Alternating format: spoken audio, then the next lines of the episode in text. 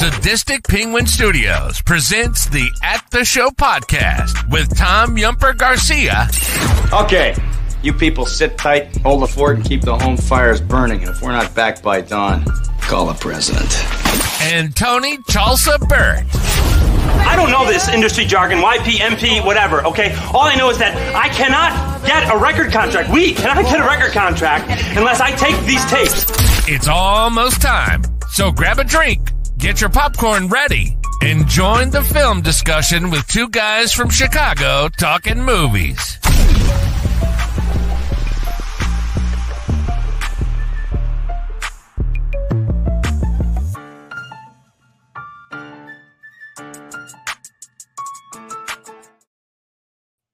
Why, hello.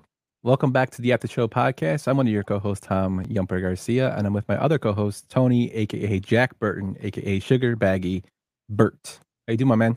I'm doing really good. Ready to shake the pillars of heaven, my friend. Let's do it. Always, my friend, always. Uh, so very happy to be back. Uh, we have a big show coming up today and next week. As we know, the Oscars are within 10 days from now. So we like to talk Oscars on this show, and why not get into some Oscar talk today?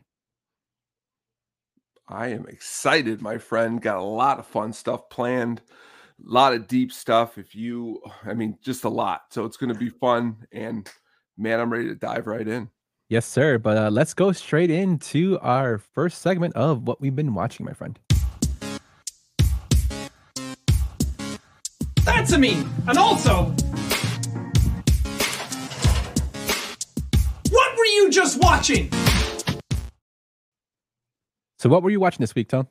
This week, I got two movies that I've been watching. Um, one of them is Very Bad Things, um, directed by Peter Berg from 1998.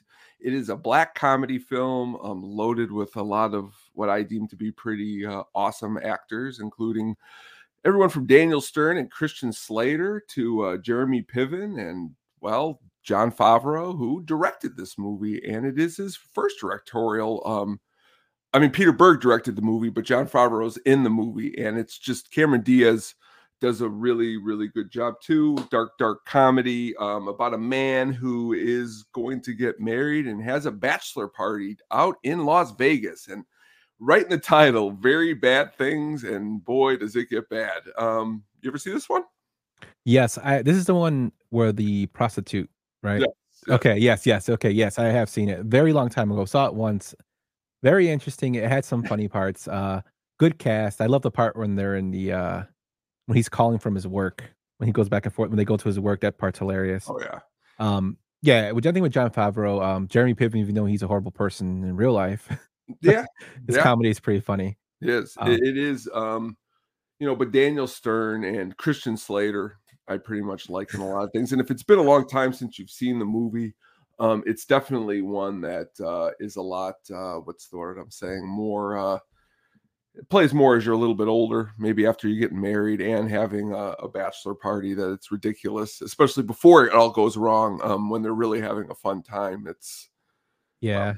don't have those kind of fun times anymore these days because well we're fathers and well that's just the way it goes Hey, hey, hey! I'm living the best life there. Too. oh i know i'm living the best life too great life great life just you know not in las vegas for a weekend um you know all the time but uh, that being said um the other movie that i uh watched was rain man um being that we were doing an academy award show i decided to peek back into the past and uh, the best picture, best director, best actor, best original screenplay winner from um, 1988, uh, Rain Man is. Oh yes, that is true. And uh, when they when they catch him, this is probably what he's going to say.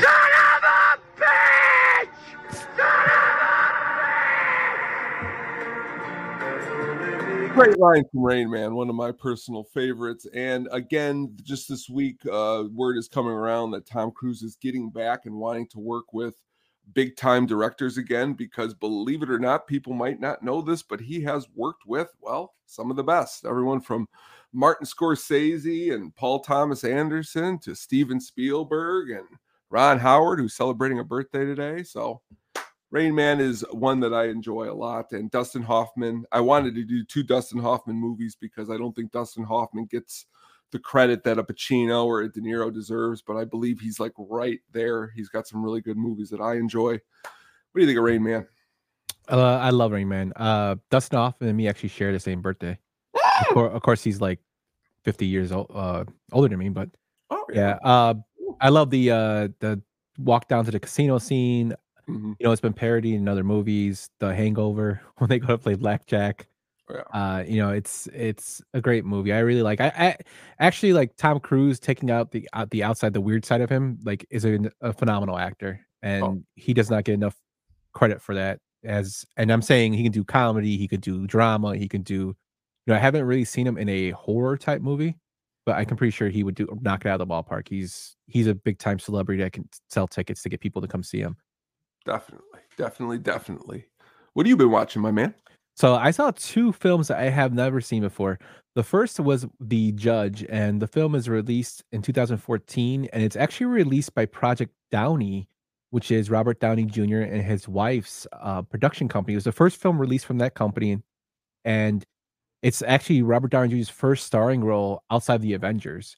Um, it starred Robert Downey Jr., Robert Duvall, Billy Bob Thornton, uh, Vera Farmiga, and uh, Vincent D'Onofrio it's a very powerful film. It's about uh, Robert Downey Jr. is a lawyer. Uh, he basically goes to see his dad, who he has a bad relationship with, who's a judge uh, after his mom passes, and just like a bunch of th- things kind of fold from there.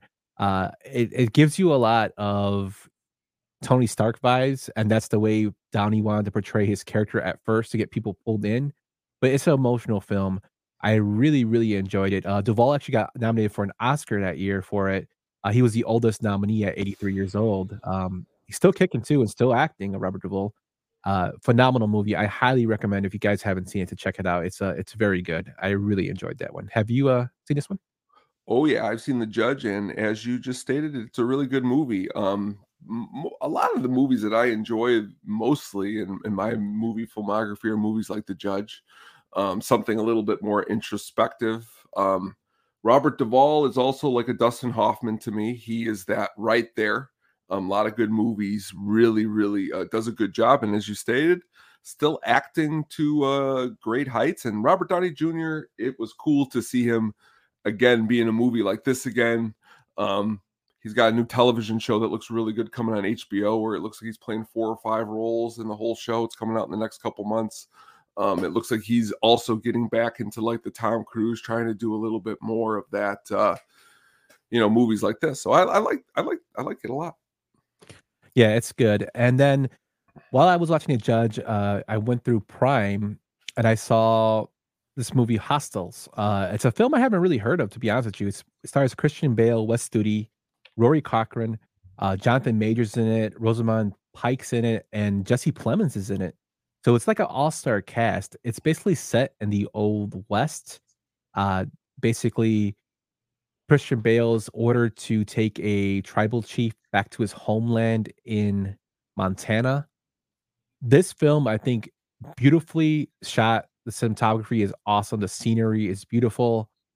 I just think the message kind of fell short for me. I don't think it's a horrible film, but it's not like it should be better than what it was. It's kind of a missed opportunity.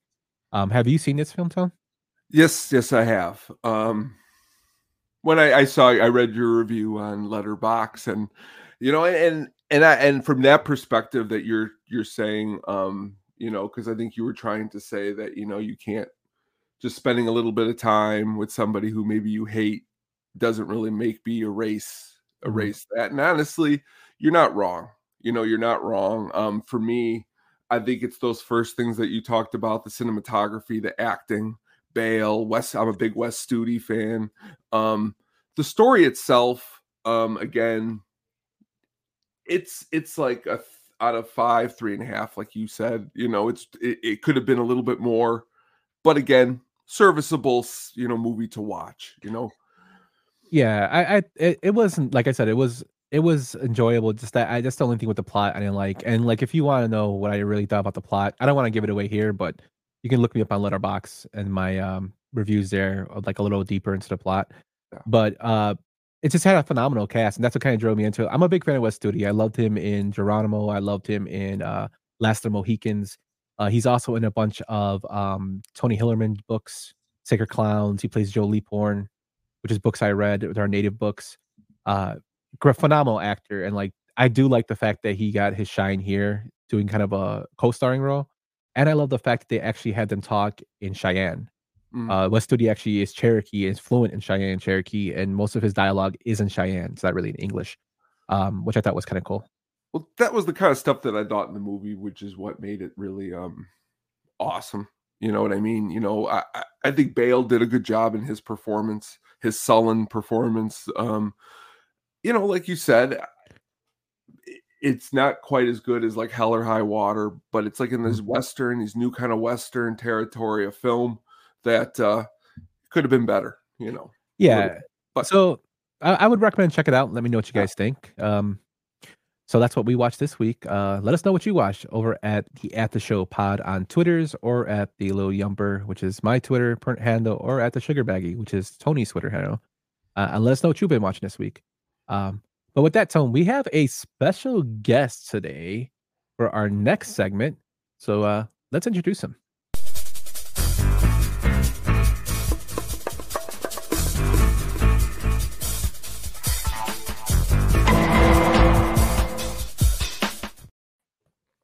So today we got the king of the ass, emperor ass, king ass Sam Reeves. Are you not entertained? How you doing, my man? I am doing well. How are you guys doing today? Good, Great. man. Good. Uh, so Sam, you're on for our in defense segment. So in defense of segment Yeah. basically is we pick a movie that kind of gets a bad rap and we defend it, and we give our people will give their reasons why, and you either agree or disagree, but it's all in good fun and all in entertainment, my man. Oh, perfect. I'm I'm always here to defend things that I love that nobody else does, like myself. So before we get to your film, Sam, I wanted to know just a couple things about you. Sure. Uh, what type of genre of film are you really like into? Stoner comedy. so like Pineapple Express is like one of your best ones. Yeah, Pineapple Express, uh, Super Bad, you know, 40 Year Old Virgin, all that stuff. Uh, you know, any of the Will Ferrell stuff, other guys, Ricky Bobby, and you know, any of the dumb comedy stuff is really my my niche for things. Shocking, I know. No, it's now that I know you better. Yeah, it's totally. yeah, yeah, but I, also- I do like, you know, some good drama movies, mob movies, stuff like that too. So, but yeah, I mean, my niche is really, com- you know, dumb comedies. So, Uh, would you prefer to go in theater or stream? I know streaming has become big these days. uh, I'll like go in theater if it's like a movie I really want to see and don't want to wait for. Um, I also do theater for a lot of the Marvel stuff just so I don't see like spoilers and all that stuff. Um, obviously, like something with Oppenheimer, I wanted to go see in theater, saw it on 70 millimeter IMAX, which was pretty sweet. Um, so it's really just dependent on the film for me. Cool. And our last question I'll ask you is, what's a film that you watch on a rainy day, like when you're sick or you're just not feeling well? A film that just not just to kill time, but kind of like brings your spirits up. Oh my gosh, there's so many to pick from. Um, that's true. I did manage a movie theater. AMC. Uh, no, it was a little rinky-dink two-screen movie Oh, theater. in that's awesome. Really? Nice. Yeah. Cool. How Kenner, did you do that? How did you do that? Uh, a year and a half Wow. Nice. That's really Yeah. cool. back when I was 17, 18. Still, that's really cool. Yeah. That's awesome. It was fun. Um, I don't know. Like I do, I love the movie Con Air. It's a it's a good good guilt watch for me. Uh, the other Oh, guys, the anytime bunny. that's on, I'll stop and watch it. But Super Bad's probably like the go-to for that. Oh, that's a that's a one of my favorite movies of all time. Super bad. It's it's always good. yeah, it's such great writing. Um, but uh, so you brought us a movie. You brought us 2004's The Punisher. So just a little background on it. It's directed by Jonathan Hensleigh, and this is his directorial debut. He also wrote films, though. He wrote The Saint. He wrote Jumanji, Die Hard with a Vengeance. He also wrote Armageddon. Uh, it stars Thomas Jane, John Travolta, Will Patton, Laura Harring, Ben Foster, Rebecca Romijn, Stamos as well. Uh, the movie had a budget of 33 million and a box office of 54 and it's 0.7 million. So Sam, when did you first like discover this film? Uh, probably 2005. I think my brother, like, we found it on DVD at whatever store. Um, and we saw it was like Marvel, and you know, it was just you know just after like Spider Man Two came out, and we're like all big into that stuff. So we figured, hey, this is probably similar. Like you know, it's a superhero movie. It's gotta be right. uh, no, it's a little, Yeah. little different. totally uh, a punch in the face difference to it. Um, so were you a big fan of comic books growing up? Uh yeah, uh, just mostly Spider-Man. Like we'd read a lot of Spider-Man comics. Um, so that was like our was our big thing. So we kind of like knew the Punisher from the Spider-Man video games, Spider-Man comics, all that. So we are like, oh, you know, it's it's just like this. Like, oh, you know, we, it'll be pretty fine and whatever. Oh, it's rated R. Oh, it's rated R. Oh, okay. Oh, this is gonna get interesting.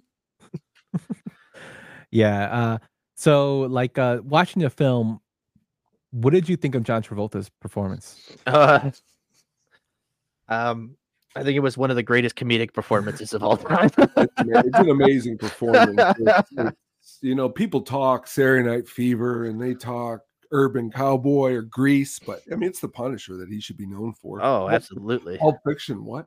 Oscar snub for Yeah, sure. I know it was. It really was. I think that year it was just such a packed field. He was the next one up. The uh, one question I have about it is like, was that really his hair?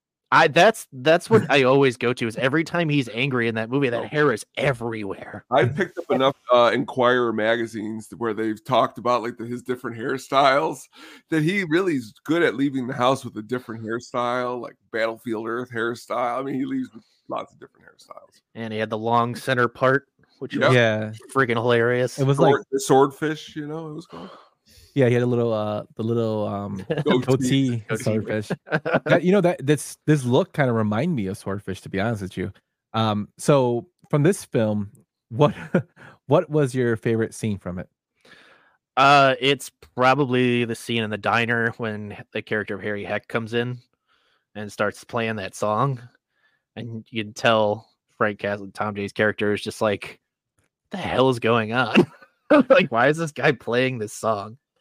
And then obviously, like, you know, he you know, says whatever he says to him, and then he drives and then cuts to the next scene. He's just driving down the road, and so he, he looks up in his rear, sees a car coming down on him, and he's like, "Oh shit!" And then when he, he's doing all the stuff with the car, pulling down the bulletproof case and everything, I'm like, "Oh, this is badass as hell." yeah that, it's i mean this film has a lot of action in it like what you would Mhm. agree it's on like it's it's pretty fast pace. Oh, yeah. Very um fast paced. but i think that's where kind of like it gets like a bad rap too it's because there's not a lot of substance it's more like push push Mhm. push and then uh i told you this on the off screen like i like i don't think the film is bad like i think it gets a total bad rap i think it's because it's, it's related it's closely related to marvel Mhm. and that's why people give it a uh, bad rap i think it's a good revenge movie that just shouldn't be marvel um i i think me personally like thomas jane i think is a great actor i just don't know i just after seeing jon bernthal play frank castle now in the new netflix series it's just like there's he should have been the person to play him the whole time that's just my opinion like would you agree I have not seen the new Punisher series or the Daredevils or any of that stuff that Netflix did. Um, so Tom Jane is my Punisher forever and always. Uh, what about you He's- Tone? my Frank I- Castle.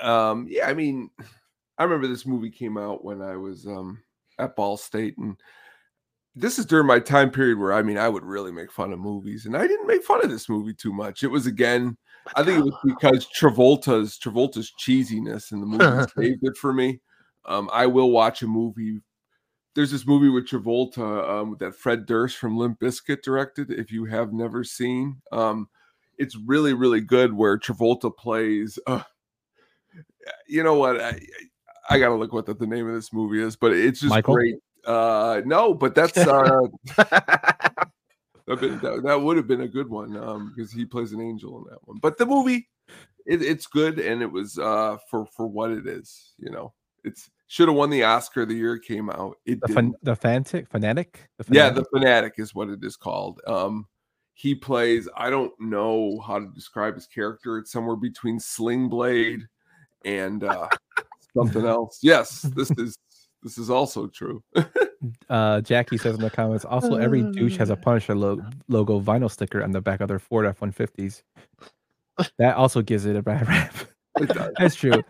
so like like I said, the film like I I actually watched. it, I was like, it's very graphic, Mhm. and you know when I was doing re- a little research for it, the film was actually it's like an hour and twenty one minutes.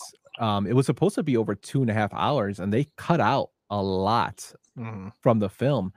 Reason being, they thought it was too long. Like there was supposed to be a reason why, you know, Frank's family was found out in Puerto Rico. Like apparently, the guy who was his part old partner sold them out for gambling debt, which I thought would have added more to the film because they just randomly found them on the beach of Puerto Rico. Yeah. Uh, you know, there was more stuff with Will Patton. I think Will Patton's a great actor. I think he was kind of a little, little wasted here. His character was.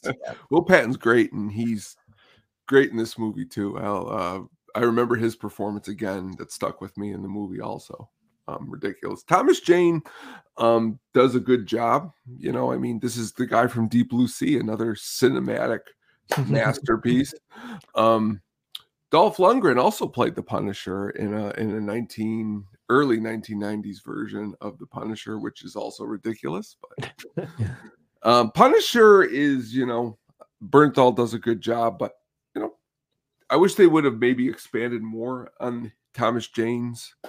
You know, I mean, they gave Aquaman two movies. They could have gave Thomas Jane another movie. Well, they were going to, and uh, they couldn't get the script written out in time, Mhm. and then it just took too long to where Jane just left the project. He was Mhm. always their number one choice for this role, which um, Mhm. I could see because he does have a good look. Yeah. uh, I just think maybe his dialogue is kind of what threw it off. Yeah. like, but I enjoyed the action. Like, I love the fact when Kevin Nash comes, the Russian comes, they fight, and he, like, I read he literally really stabbed him that Mhm. scene, and as a payment, he took uh beers from the crew. so I was like, okay, All right. but but you know, this is the first R-rated movie to come out since Blade Two. Oh, uh, for Marvel at the time. You know, a comic book adaptation. So I don't think it's a horrible movie. Like I said, I just think that it kind of gets to more of a bad rap because it's connected to Marvel. Um, like I think it's a great revenge movie. Very graphic too. Yeah. it is. It is very graphic. It's very um, it's dark. You know, for what it what what's Mm-hmm. what it's doing for uh, you know, Ebert. You know, he gave it a couple stars, which is not bad for Roger Ebert. You know, for all this hate that it gets. You know, it's pretty much he calls it down the middle. I'll tell you this, uh, Sam. Ebert gave this like a couple stars, and I think he gave like the usual suspects a star and a half because he couldn't understand it. There you go. So I There it mean, so he and this movie outdid Ebert's uh, review of the of the usual suspects. this is how I win. um, another great part of the film that I really enjoyed because I totally forgot he was in there was Roy Scheider. Oh, yeah, Jaws. that's- that's He his dad. Yeah, I was like, holy shit, it's the guy from Jaws. Yeah. Uh, that that part made me laugh. You know, like I said, it has a real big like cast in here. Mhm. Um, one thing I do since you know you're a comedy guy, I wish they would have used John Pinette a little more. But that's that's how Oh, they I his name. love John Pinette. Yeah, I wish they would have used him a little more. I think his character could have been more funny. Mhm. Um, and they kind of wasted like his comedic genius because he's he was a really funny dude. Oh, he was the best. You know, um, his if you guys don't know him, he's the guy who does the bit about the Chinese buffet Mhm. and how they get mad about him being overweight and eating the, eating at the buffet. Uh, but he's like a great. He he did mostly uh self-defecating humor, uh, kind of like uh, early Ralphie May, is what he reminds me of. But uh, Yep. he was hilarious. Um, but I wish they would have used him more. Like, would you agree? I agree. Um, I know his character was, you know, they all lived in the apartment building together, and he was supposed to be like the, the easygoing, like you know, just love to cook for everybody, do be like the friendly neighbor and everything. And they didn't really go into much of like who they were as like side characters or anything. I mean, they did that with Ben Foster's a little bit more than they did with Hit with John Pinette's. Um, but yeah, it would have been good to see more of John Pinette in that movie. I just realized my wife just put in there. It's not Superman, but I still like this Reeves. Now, there's Christopher Reeve. Common misconception. That's you know, that's his last name. Uh, my my uh, allegedly my great uncle George Reeves was the first ever Superman on television. Yeah. Oh, Really? you're That's really you're related to George. Reeves. Allegedly, I'm alleged related to George Reeves. Hey, even if Oh. it's like seventeen hundred down the line, just being this close is amazing. You're on the show tonight. Thank you. so you really are royalty. Yeah, it really I've is. I've seen nothing from it. So I've seen that. Hey, man, that's a cool story to tell, though. and so Ben Yeah, Affleck I'll my great uncle in Hollywood land. yeah, I just was gonna come out of my mouth right there. I was gonna say, and Ben Affleck. Another is- fantastic film. Oh yeah, classic. oh man, I saw that movie in theater. That was a long one. Oh, I'm sorry. oh, I mean, yeah, I, I'm a big Affleck mark. Yeah. Um, is there a, like a scene where you like we were talking about how graphic is? Is there a scene that really stuck out to you, Sam, about like brutality and violence? Well, there's two. Uh, the one is the fight with the Russian when he boils his face. and it's real gross when he throws a pot of boiling water on him. Um, and then like you see him coming out with a blistered face and still fighting him, just bananas. uh, but then the other scene is uh, with Ben Foster when he's getting his piercings removed Yeah, that, against against his will. yeah, and I wish, like I said, I wish they would have expanded upon like the relationship with them because I mean, he kind of says why he did what he did, but I wish they would have like developed those characters just a little bit more because it would have it would have been nice. I I think um when I was reading, they had Microchip, which is a big Punisher character, sidekick, uh, was supposed to be in this, and the director didn't like the character, so he cut him off. so yeah, the director's like, "Fuck this guy, I'm, I'm gonna do this." Um, but you know, I, like I said, I, I- it's not a bad movie. I didn't think it was bad. Uh, it does get a bad rap. Apparently, Bri- Brian walked out of this one. yeah, but that Brian doesn't know anything about film. Come on. Uh, tell him what do you give it or your overview of the film? Thorough overall review again it's it's i call this one like a saturday night film where you're sitting around with a bunch of people you put it on there's action it's you know it's not something that uh it should win the oscar but it's it's it's just right almost there but uh being a thomas jane fan and honestly he had the show that was on hbo if you've never seen it called Hung. hung Hung. Um, it was hilarious, and he's in Boogie Nights is my favorite character and one of my favorite movies. And honestly, you know, I think he does a good job as the Punisher. Um, you know, again, I'm like Ebert. I'd say two and a half, three stars, just for some good fun time. He uh, he's also in um, The Mist. Great in the mist, great movie, great Have, mist. have you seen The Mist, Sam? I haven't seen it. I know kind of like about like what the ending is and everything, of course, because it's always been talked about. But obviously, it's a Steve, it's a Stephen King book, right? Yeah, it's just Yeah. the ending in the book is totally different from the ending in the film. Oh, really? Yeah, but um, King loved the ending in the film over the book, Hmm. which is kind of funny because he wrote it. yeah, I mean, my uh, I love Tom Jane as uh, Tom Jane in Arrested Development. it's another great show too. Who are you, Tom Jane? Yeah, he's a great comedic actor, which is kind of funny too. Like he has Yeah. like, um, but yeah, this film, like I said, check it out. Can you tell us what you think, uh, Sam? You, I don't think you brought a bad film, Sam. You actually brought a film that probably gets shit on more than it should be. Yeah. I mean, from my perspective, it wasn't like when he said the Punisher, I was like, ooh, we're doing the Punisher. No, I don't want to do this. Like, I'm gonna have to lie here tonight. No, no, I mean it, it went from first remember seeing it, and it's back in a time where I was a little more uh serious on film. I was like, oh, you know, it, it's not bad. I told Yeah. Sam I want to name our first kid after my brother Christopher, and he said absolutely not. Absolutely not. Yeah, I know. Right, not a good idea. It's funny, Tony. Unless he falls off a horse. Oh my god. Oh, too soon. Do you- no, do you so this reminds me. Like, do you remember? I remember the watching. Dam's This. a good movie with him, John Yeah, Carpenter. Bills of Dam. But do you remember like when that accident happened? Like the Super Bowl commercials, you know, they used to be really big. And I was watching uh WGN News with Allison Payne when she was still on there, and they were showing some clips of like the Super Bowl commercials that were coming up. I forget what Super Bowl it was, but there was a Super Bowl commercial that was talking about technology to repair people's lives, and it was like him getting up out of a chair and walking, like Oh, wow. the technology that they were doing. And I'm like, I was thinking about it then, and then now that I think about, it, like they never did that. like unfortunately, he passed. Yeah. Here, here's uh, here's who was his college roommate.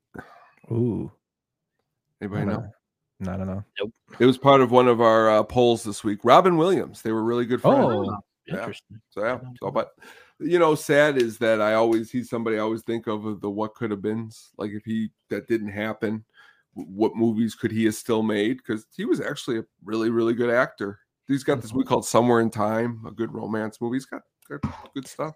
I think Sorry. he could have had like a Robert Redford career. Just Mhm. Play those uh, key, you know, like little bit part act key uh, main actors that just you know the character actor that you love. And I think he could have done that because he he will for one he was still a good looking dude and he could act his ass off. Yeah. Um, like I really liked him in Village of the Damned. I saw that in a drive-in Village of the Damned. I just remember like when it happened, my mom was like, "Oh my gosh, this is this is just so awful." You know, he was such a such a handsome man. You know, I, I was like, "Oh, you know, this this," and then you, you really think about it, and he had children and a son, and they still, you know, tr- raising awareness and stuff. But it's a shame. Yeah, and also in like uh Total Humor and Bad Taste, Eminem actually did a song with him about him. Yeah. did you ever hear that, Sam? I don't know which song is it. Let's Uh, do it. It's called Medicine Ball. Look up Medicine Ball. It's Oh, off. His, uh, it's off his recovery Oh, okay.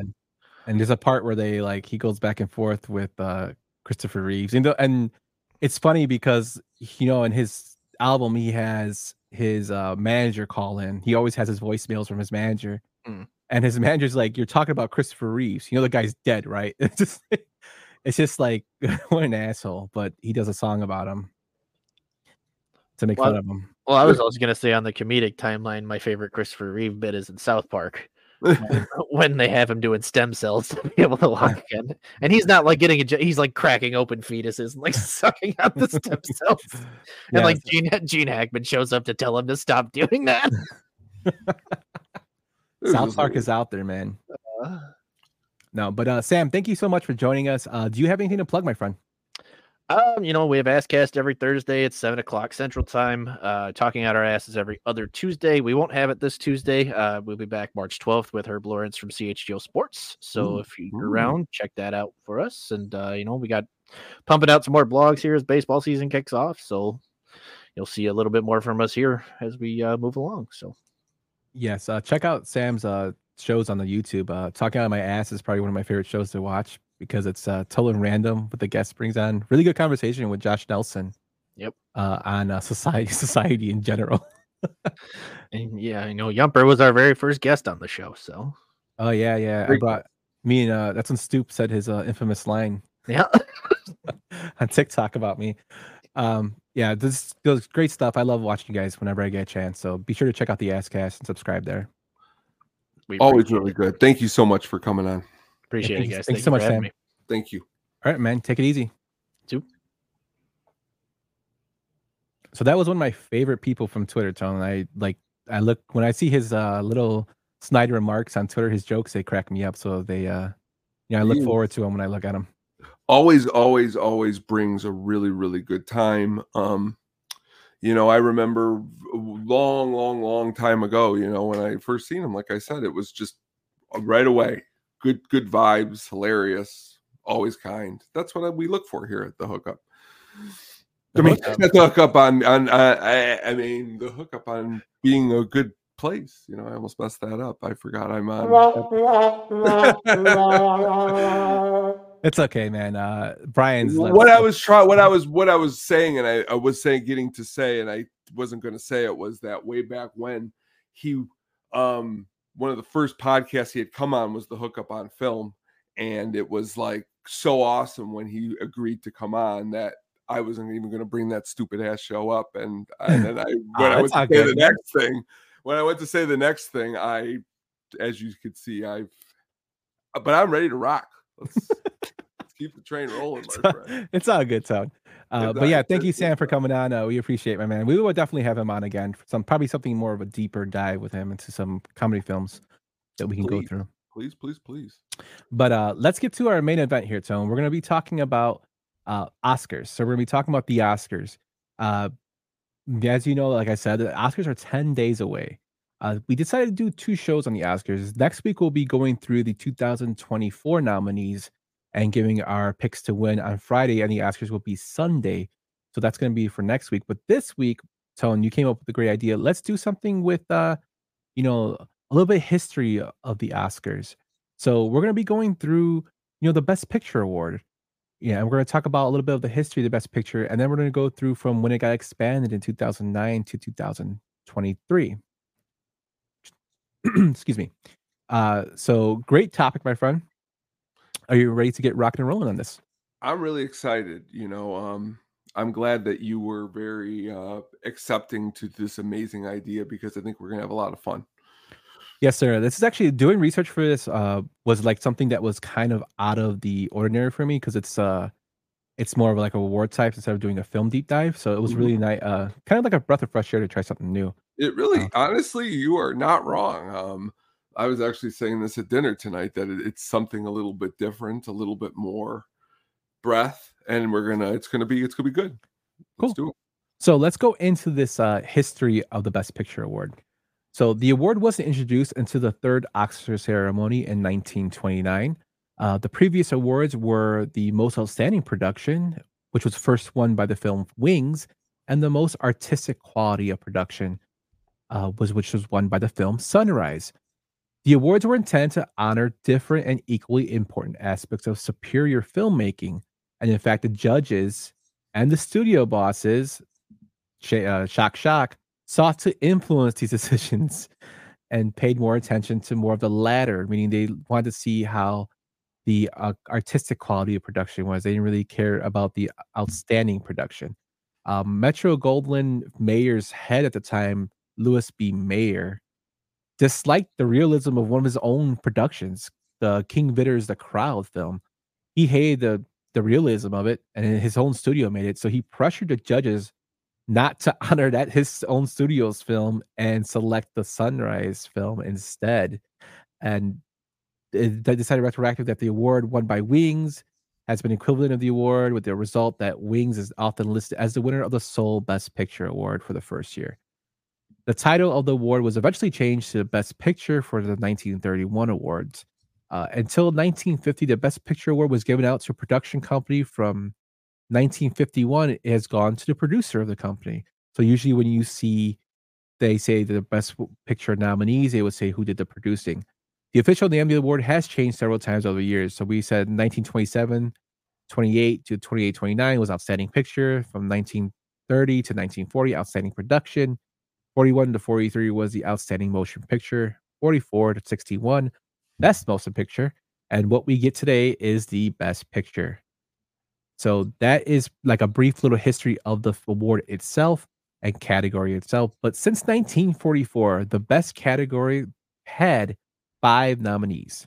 However, in 2009, the Academy Awards Association was acting like the NCAA and decided to add some more teams to it. And they announced that they would increase the nominees to 10. And this is because back before when there was only five nominees, they always had a short list of eight to 12 other films that kind of didn't make it because you only could choose five. Um, now we have 10. So, Tone, what do you think about this change? You know, I, I've been back and forth on it since it's happened. Um, I grew up in a, a household where even when I was two, three, four, five, my mom tells stories of she would have Oscar and Academy Award parties at the house with her friends. They would all fill out ballads. They would do this. They would do this. So since I've been a child, I've watched all of these, even before probably I can remember. And you know, I, I like the five, you know, um, nine and 10. It's a lot, you know, and that's what we're going to kind of get to when we start to go through those. Is, is it a lot? Is it not? You know, what, do- what do we think here? It's honestly, I go back and forth on it quite a lot. So do I. Uh, I think a variety of more is good because some films should get out, are kind of getting you know outshunned that should be nominated. Mhm. But even uh, as we go through these awards, some of them were not even like the correct movie shouldn't have won in certain instances. Uh, but that's the history of the Best Picture award. We're gonna go through now. We're gonna go through them from 2009 to 2023 with some extra little categories added in that uh, I threw together.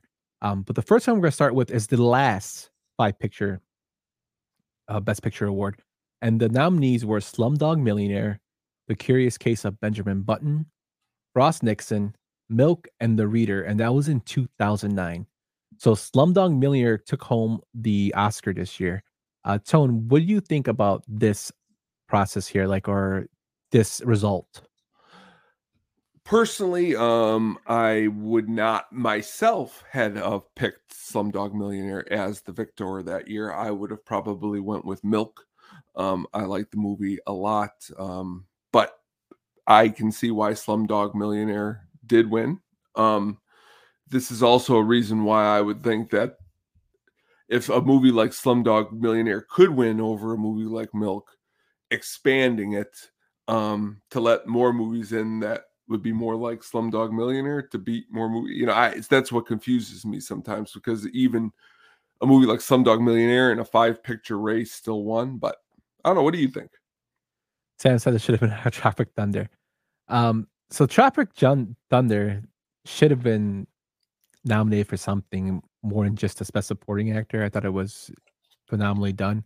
Uh, but me personally, looking at the nominees, uh, I liked the Curious Case of Benjamin Button, Mm-hmm. but I think the wrestler was actually more impactful. Mm. Uh, I think the Curious Case of Benjamin Button got more of a big name to it because it was Brad Pitt. Uh, I think Milk probably is the best film of that year. Um, and I think probably when Slumdog Millionaire won, they probably were per- that's probably induced the change. Uh, so I would have probably given it to Milk, and I would have switched out Curious Case of Benjamin Button for the wrestler. Yeah, I can see that. You know, um, it isn't until recently, within the last year, that I've really come around on the curious case of Benjamin Button. So, uh, you know, I could see that.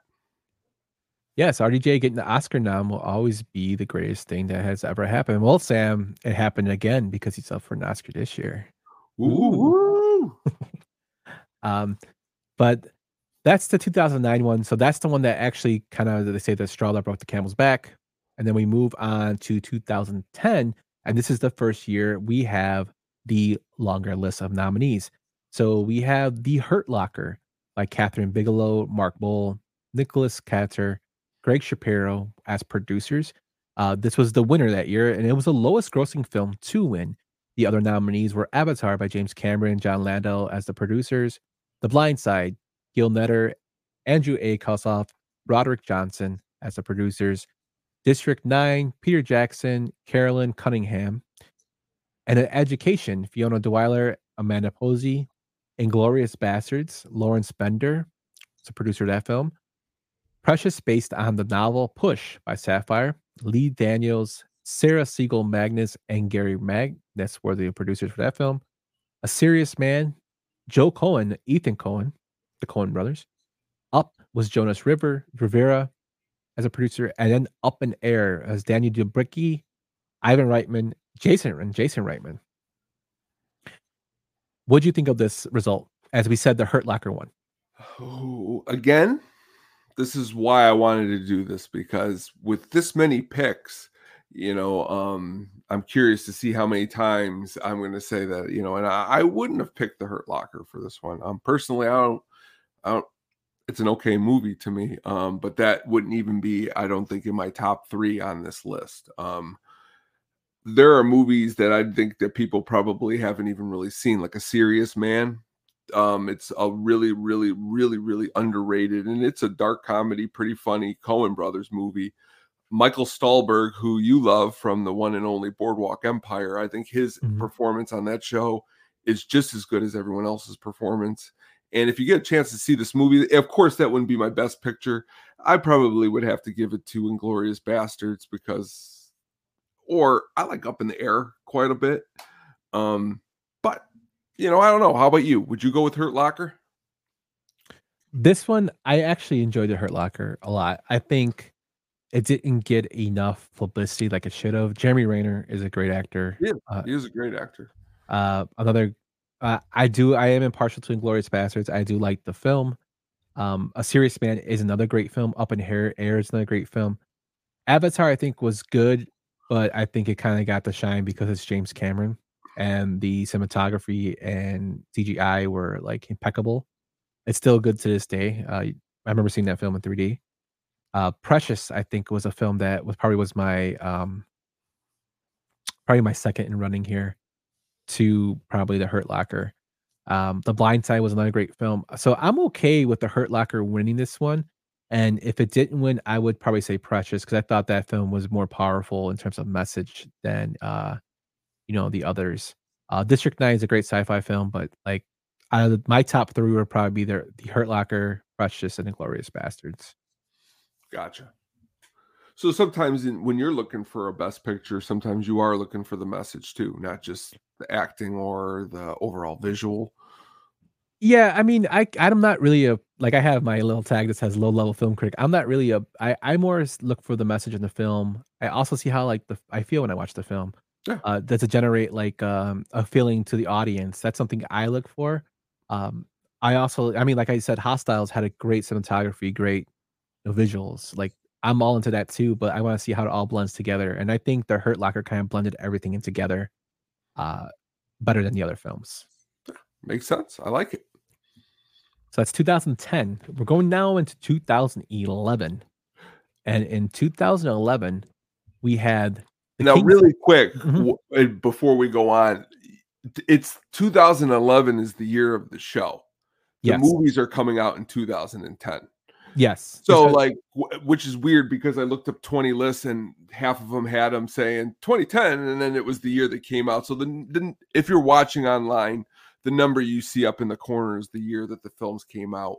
And you're right saying the year of when they actually were broadcast, just so that everybody would know if they're watching. Sorry about that. Just want to make sure, might make sure we cover that.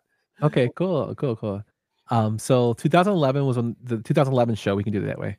Mm. Uh, we had the King's Speech, which is the winner. It was Iain Canning, Emile Sherman, and Gareth Unwin as the producers for that film. We had nominees. The nominees were Black Swan, Michael Moldovi, uh, Brian Oliver, Scott Franklin, uh, The Fighter, David Hoberman, Todd Lieberman, and Mark Wahlberg producers that film. Inception, Emma Thomas and Christopher Nolan producers. The Kids Are All Right, Gary Gilbert, Jeffrey Levy-Hinte, and Celine Rattray. Uh, 127 Hours, Christian Colson, Danny Boyle, and John Smitherson.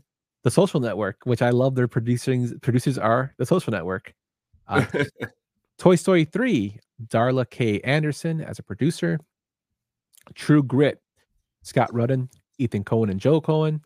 Winter's Bone, and Rosalie and Alex Madigan Yorkic as the producers. So we as we said, the King's Speech won. Uh, what are your views of this result?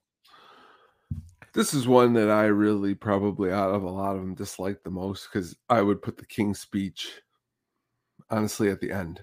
Um, you know, you talk about movies with message is um the kids are all right. I've watched quite a couple times. Mark Ruffalo again. You know, you talk about Mark Robert Downey Jr. and the Marvel. I'm a big same thing with Mark Ruffalo. Um, excellent actor. He does a great job, but so does Annette Bening and Julianne Moore, who I love in Boogie Nights and Big Lebowski. But that wouldn't be my best pick. I also best picture. I also love The Black Swan quite a lot. The Fighter, great, great, great movie.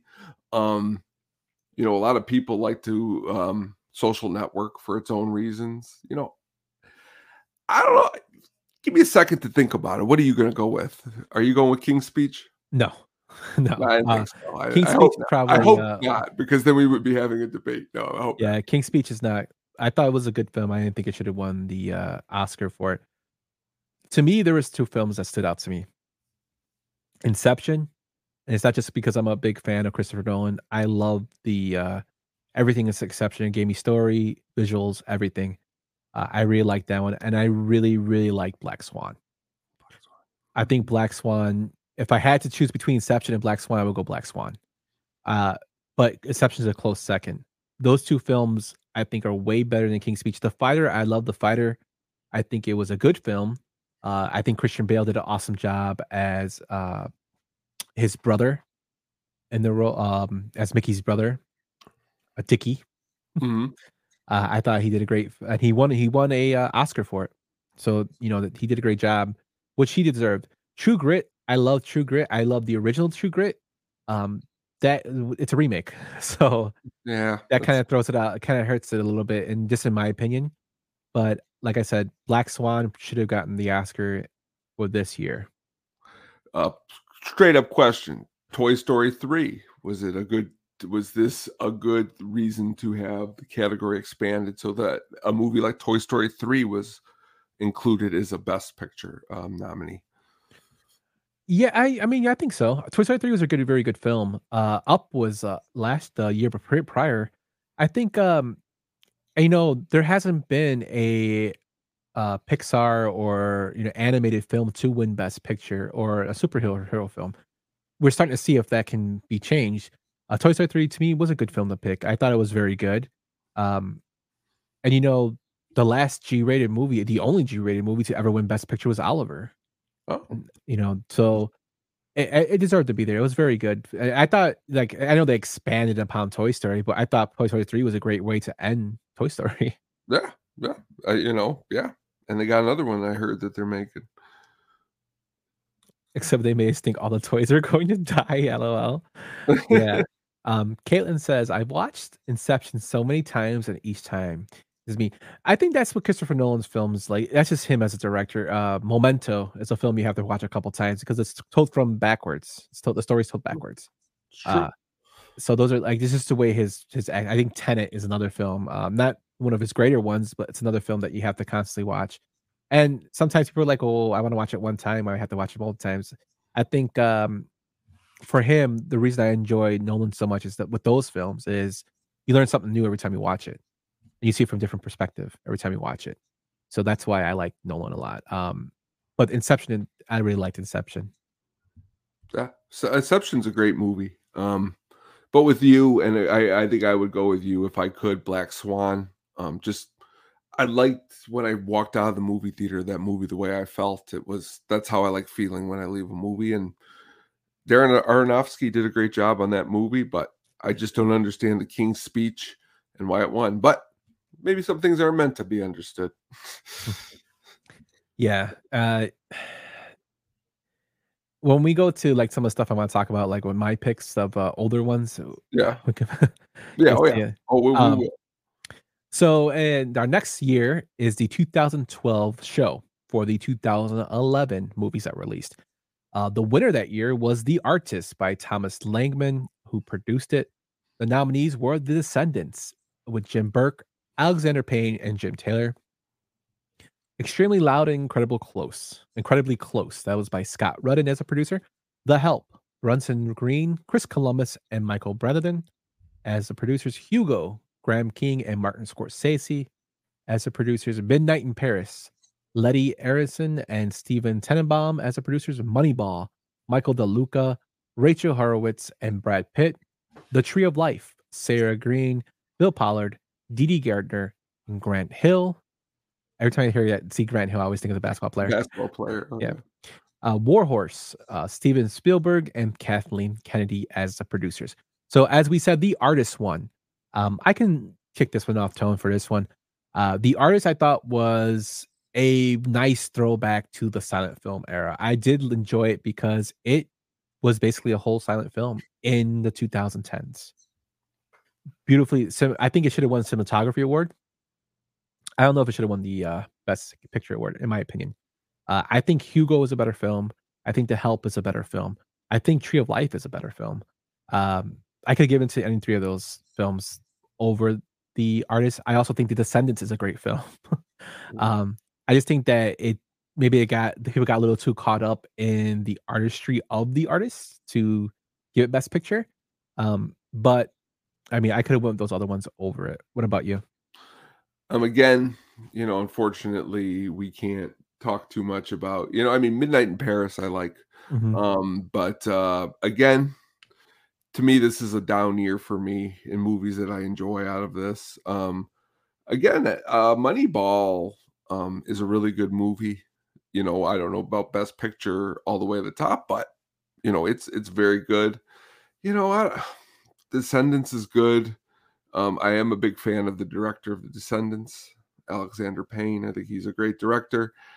The artist, I just again, it kind of is like I know what they're doing. Um, we I've had this conversation with people before where it's like, do you make a movie where you are almost like a setup, like a hook that you know if you make it, um, people will you'll be nominated for an award, and that's kind of sometimes what the artist feels like because they don't make any more movies like the one movie that got nominated. It's just I don't know.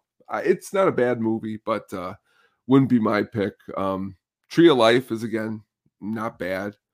Warhorse isn't the worst, but it's not the best either. I mean, like I said, um, extremely loud and close. I did not really care for that one, and I usually like movies like this, but I don't know. I, I would be going probably in this year with the Descendants or Moneyball. Um, the Help though, good story. Um, it's actually a good book. Um, but you know, I don't know. Yeah, Warhorse didn't really resonate with me. I thought it was nice looking. Um, I think I kind of got nominated because of Spielberg. Yeah, give it to him. Yeah, That's um, why they get that West Side Story. That, that one really upset. Well, we'll get to that in a little bit. don't get Sorry me about wrong. that. We'll get- now. we'll get that a little bit. Um, but now since we've gone through three years, I believe 2009, Mhm. 2010, 11, 12, 4 Mhm. years, we're gonna go into a blast from the past. So I have five picks of films, or not films, but categories that I want to discuss with you. Uh, my first one is the 1993 Best Actor Award. A little bit of history of the award. Uh, in the first three years of the awards, actors were nominated as the best in their categories, but there's a difference. At the time, all their work can be qualified during the period. So that means as many as three films from the actor could be used, and in some cases were listed at the award if they won. So if Pacino was in Godfather 1, 2, and A Dog's Day Night, they can make, nominate him and he could win for any of those three films, which I think is pretty, pretty crazy. Um, however, during the third ceremony held in 1930, only one of those films was cited in each winner's final award, even though each of the acting winners had two films following their names on the ballots. The following year, this confusing thing was put to an end, thankfully, and they decided to make it one hmm. single film per one single performance. Starting with the ninth ceremony held in 1937, the category was officially limited to five nominees per year. At the ceremony held in 2013, for the films of 2012, Daniel Day Lewis became the first actor to win this category three times, surpassing Marlon Brando, Gary Cooper, Tom Hanks, Dustin Hoffman, Fredric March, Jack Nicholson, Sean Penn, and Spencer Tracy, who all had two wins. Tra- Tracy and Laurence Olivier have been nominated on nine occasions, more than any other actor. Can you tell me who was nominated the most for Best Actress, Tone? The most for Best Actress. Is it Meryl Streep? Yep, Meryl Streep is holds that title, being nominated the most for Best Actress. Um, the winner this year was Al Pacino for Scent of a Woman. The nominees included Robert Downey Jr. for Chaplin, Clint Eastwood for Unforgiven, Stephen Rea for The Crying Game, and Denzel Washington for Malcolm X. Now, my issue here with this nominations is that I believe this was a career award to Pacino. Son of a Woman to me was a very good film. I think Robert Downey Jr. knocked it out of the ballpark with Chaplin. It's not even my bias for for Downey. It's just when I saw the film, I thought he killed it for Chaplin. Uh, I thought Clint Eastwood killed it for Unforgiven, but if, I thought Downey had a better performance for him. Uh, Stephen Rea, I thought was great in The Crying Game. Denzel Washington, I think, was great as Malcolm X. I think the other four nominees were better than Pacino. And the reason I say this is because Pacino was nominated for the Best Supporting Actor as well for Glengarry Glen Ross as Ricky Roma. And I think he knocked it out of the ballpark in that role and should have won over Gene Hackman for Unforgiven because they had Nicholson for A Few Good Men there. They had Jaye Davidson for The Crying Game, and they had David Paymer for Mr. Saturday Night. I think Pacino's performance in Glengarry Glen Ross as Ricky Roma was 10 times better than Scent of a Woman. That is my personal opinion. I think Downey should have took this home, or uh, any of the other three nominees should have took it home over Pacino. What do you think?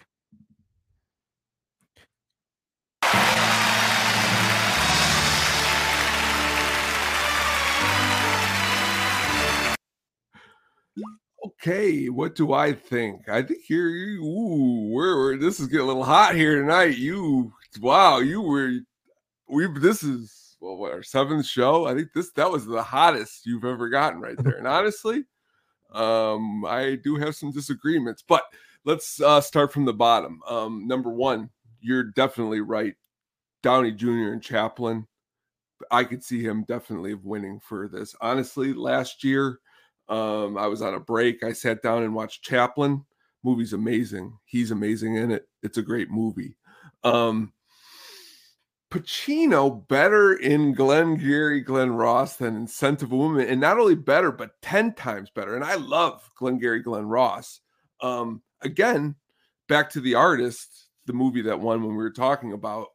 a movie the um academy awards always seem to like movies where artists seem to do things where they usually don't do and well pacino playing a blind man i mean you might as well just sign the oscar over as soon as he put his name on the script um but that being said malcolm x actually last i think it was saturday night me and katie watched it was on tv and we watched like the last hour of that movie a great great performance by denzel um, the crying game, I'll always remember me and my mother watching it and her telling me to leave the room in a certain part in the movie. Good movie. Um, I give it to Downey Jr. now that I watched it, but you really saying Pacino doesn't even really deserve to sniff an Oscar for no, no, movie? no. I said Pacino's performance in Scent of a Woman was good. I'm just saying compared to the other nominees, I the line where he good. grabs the line where he grabs Brad. I'm sorry, this is where I think this is where for me the difference between Glengarry and, and Son of a Woman was where he grabs Brad Whitford by the cho- the face and against the wall, and he says, "If I was the man I was." A long time ago, I'd take a flame, th- you know, and he and he threatens him. But I also think he's great in Glengarry Ross. It's a more of a little bit of a dial back than Scent of a Woman. Scent of a Woman, he's in your face. Um Well, Glengarry again, Ross is in your face too. he, well, he is. But the movie is the movie's more of a stage play. Where Scent yeah. of a Woman isn't really like a stage play. It's more of a, you know, you, you even got a really good performance by Philip Seymour Hoffman in there. Um, but again, I give it to Robert Downey Jr. Um, Clint Eastwood in The Unforgiven, you could have gave it to him. Um, you could have gave it to Denzel, you know. Mm-hmm. But honestly, I don't have a disagreement with any of the other picks that you said you would have given it to. That's what makes this different. I'm not like, well, he should have won. It's more of like, I see why they picked him. Um, if I could go back and do it again, Downey Jr. should probably get it. What we know about Downey Jr. Yeah, and I wonder if like his past kind of came into you know, his nomination in terms of Downey Jr. Uh, I, th- I I think Pacino's past definitely came into. For, he was nominated for The Godfather, Dog Days Night. He was nominated previously and didn't. You know, he couldn't. You know, I was like uh, Dog Day Afternoon. Dog Day Afternoon. I'm sorry. No, no, I'm thinking no, of the, I'm thinking of Beatles song. No, you are. Um, long, I yeah. even said Long Day Night. It's Hard Days Night. See, hard day night. Yeah. Um, I think like he uh he uh, this is something like he was always eluding him. The Oscar was eluding him, and he won. Mm. I, I mm-hmm. like I said, I thought Son of a Woman was a good film compared to the other nominees in the Best Actor category. I just think that Downey Jr. is above a step above them all. Uh, Clint Eastwood I thought was very good. Unforgiven is my favorite film of all time. Oh, I, I think it, I think it's the last great western of that era film from the man who made them famous with Sergio Leone and Clint Eastwood from the spaghetti westerns, uh, and he paid tribute to it. I think the new we have a newer version of westerns that we see now uh, it's not like the older ones. Um, although they do try to pull some pieces from it, but it's like am I one of the old last old classic westerns.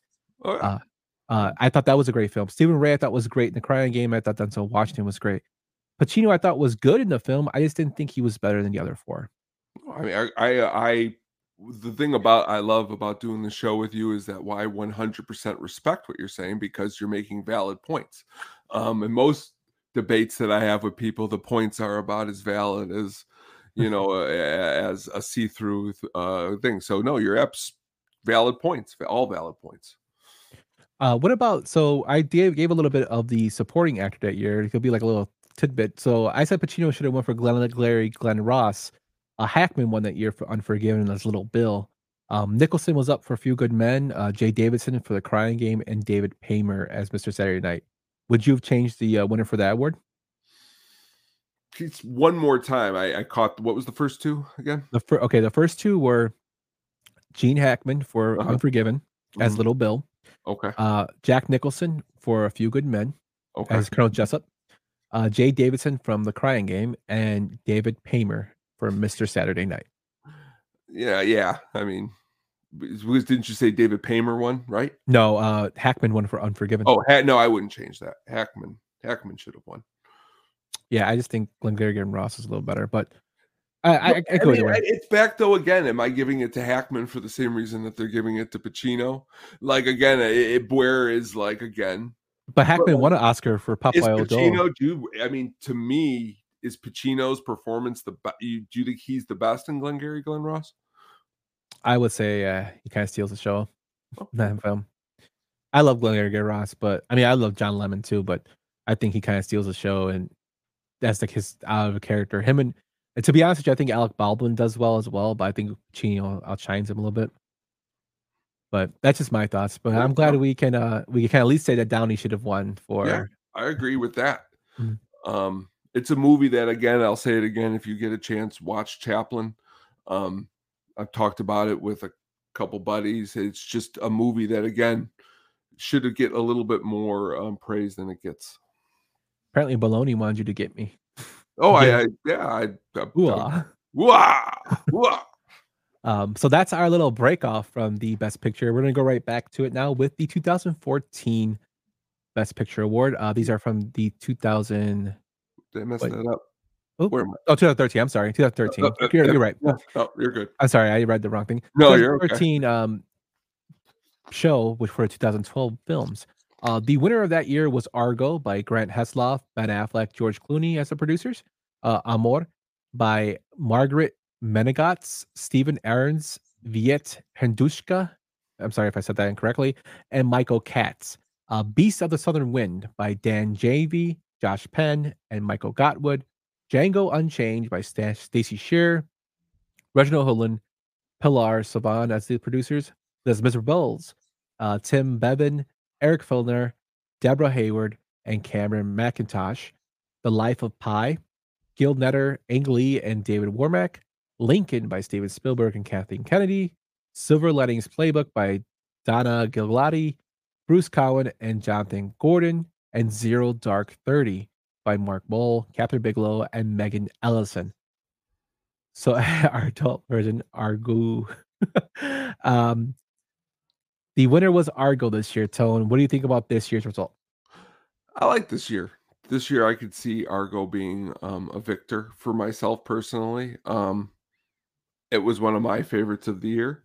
Again, though, I also like Django Unchained. I like Silver Linings Playbook. I like a couple of these other movies, but this one I'm not uh, as upset that it got picked for Best Picture.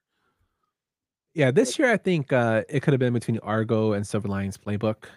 Um, that's Miserables. Miserables was a good film. I think it kind of gets because it's a musical. It kind of got a little bit uh held down a little bit for a Best Picture, but I I liked um Silver Linings Playbook a lot. But yeah, Argo, I was fine with it winning. You know, I'm happy for my man George Clooney to get an uh, Oscar. Still haven't Yeah. watched. That's true.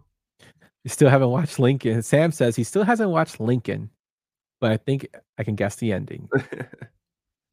Uh, Sam says Silver Lining Playbook was meh. Eh, to each its own. Uh, Life of Pi messed me up. Good movie. It's a very good movie. It's very visually nice too. Very Uh, nice. Very nice looking. So there's not really much pushback on that one. I would go with uh, Argo. It was a good film. So fact that you Um, like me right now. You like That's from uh, Sally Field when she won her uh, Best Actress nomination there. you really like me. You like me. You really like me. So uh, moving along, we're going to go to 2014 show for 2013 films. Uh, the winner that year was 12 Years a Slave, uh, produced by Brad Pitt, Dee Gardner, Jeremy Kleiner, Steve McQueen, and Anthony Katagas. Uh, nominees that year were American Hustle by Charles Roven, Richard Suckle, Megan Ellison, and Jonathan Gordon, Captain Phillips by Scott Rudin, Dana Brunetti, and Michael De Luca, The Dallas Buyers Club by Robbie Brenner and Rachel Winter, Gravity by Alfonso Cuarón and David Heyman, Her by Megan Ellison, Spike Jonze, and Vincent Landay, Nebraska by Albert Berger and Ron Zura, Philam- uh, Philmania, I think that's how you say it, Yep. by Gabriel Tana, Steve Coogan, and Tracey Seaward, and The Wolf of Wall Street by Martin Scorsese, Leonardo DiCaprio, Joey McFarland, and Emma Tillinger Koskoff. So we said that um, 12 Years a Slave won that year. What do you think of the result? Um, I like the movie. Um, the only mistake I remember making is like me and Katie went to like a 1045 showing of a two and a half hour movie. And I think, yeah, it, that wasn't the one I should have done on a Saturday night, but not a bad movie. Um, it wouldn't be my pick for best picture. Um, Dallas Buyers Club, American Mhm. Hustle, Wolf of Wall Street, um, even the concept of her, um, Philomena is not a bad movie. It wouldn't have been a best picture for me. Gravity, I thought was just a. Ta- I love the director too, but just a tag for me, a little overrated. Um, Captain Phillips. I'm the Mm. captain now. Yeah, and it's it's. I don't know. You know, I don't know about that one. But again, um, I like Bruce Dern in Nebraska. You know, I, I probably would roll with as a best picture Dallas Buyers Buyers Club. Um, but you know, what do you think? Richard Suckle doesn't go by Dick. Wonder why. um, me personally, Twelve Years a Slave was a good film. I thought it was very good. Uh, Dallas Buyers Club for me. Um, I liked American Hustle. I I love I love Christian Bale. Um, I think Dallas Buyers Club was better. Uh, Nebraska, I thought was. I wish Bruce Dern would have won his the Oscar for it. Mhm. Uh, I thought he was very very good in it. Uh, and then you know, The Wolf of Wall Street was a good film as well. Um, I just think I, I'd like I, to me, I personally would have went with Dallas Buyers Club over Twelve Years a Slave. Uh, but Twelve Years a Slave was a very good film as well. So I can't really argue with you on that one. I agree. Definitely agree. So moving along, we're going to the 2015 show for the 2014 films. Uh, the winner that year was Birdman or The Unexpected Virtue of Ignorance by Alejandro G. Iratari, Iraturu, I'm sorry, uh, John Lesher, and James W. Skotchdopole. These names are kind of hard, man. They are. Um, They they are hard. Um, American Sniper by Clint Eastwood, Robert Lorenz, Andrew Lazar, Bradley Cooper, and Peter Morgan. Boyhood by Richard Linklater and Cathleen Sutherland. The Grand Budapest Hotel by Wes Anderson, Scott Rudin, Steven Rales, and Jeremy Dawson. Uh, the Imitation Game by Nora Grossman, Ido Ostrowsky, and Teddy Schwartzman. Selma by Christian Colson, Oprah Winfrey, Dee Gardner, and Jeremy Kleiner. The Theory of Everything, Tim Bevan by Eric Fellner, Lisa Bruce, and Anthony McCarten, and Whiplash by Jason Blum, Helen Estabrook, and David Lancaster. Tone, we know that Birdman won.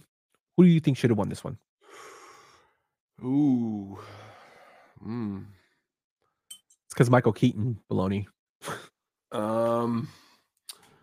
Ooh, I mean, I really like Birdman a lot, but I really like Wood Whiplash a lot, and I really like Grand Budapest Hotel a lot. Um, I could see why Birdman won. Um, it's it's what it is. Um, American Sniper is was fine. That's about what I would say. It it it is what it is. Boyhood is again. I don't know. You know, I would honestly probably. I'd like to give it to the Grand Budapest Hotel. Yeah, I uh I would have given it to them too. too. Um that's Now, are you not a Birdman fan? I love Birdman, but I think Grand Budapest Hotel was better. I think Wes Anderson, that's a great film. It is. Film It- that I think it got robbed that year. it did. Um, I wish I again just for my own. I wanted Keaton to win the Oscar because I thought it was Mhm. great. Um, but Grand Budapest Hotel was very good. Whiplash is a great film. Uh, I thought that was very good. Selma was a good film. Um, Bird, uh, Birdman, one of my favorites, but yeah, I just don't think it against Budapest Hotel. It should have. It came in second. Mm. But I liked Budapest Hotel. Definitely. Whip- Whiplash, Budapest Hotel, Imitation Game were better than Birdman, in my opinion. Yeah, I can see that. Whiplash is a very good film too. I just think the Budapest Hotel was better, but um, but we agreed on that one, which is kind Yeah. of funny. Uh, um, next, we're gonna go to one of my picks. We're going to the 1995 Best Actor Award. The winner that year was Tom Hanks for Forrest Gump. The nominees were Morgan Freeman for The Shawshank Redemption, Nigel Hawthorne for The Madness of King George, Paul Newman for Nobody's Fool, and John Travolta for Pulp Fiction. This year, I think I love Tom Hanks. Um, I think he's a great and phenomenal actor. I think Tom Hanks' best role was in Philadelphia. He was very good in Forrest Gump. I just think that Morgan Freeman should have won for The Shawshank Redemption. And unfortunately, the film didn't get as much praise until it was released more to the public for VHS for them to give that love. And I think it was really a miss miss shot there. I thought Travolta was great in Pulp Fiction.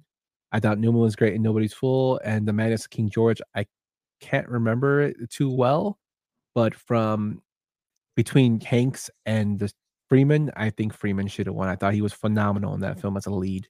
Uh, what say you? Oh, for me, um, let's see here.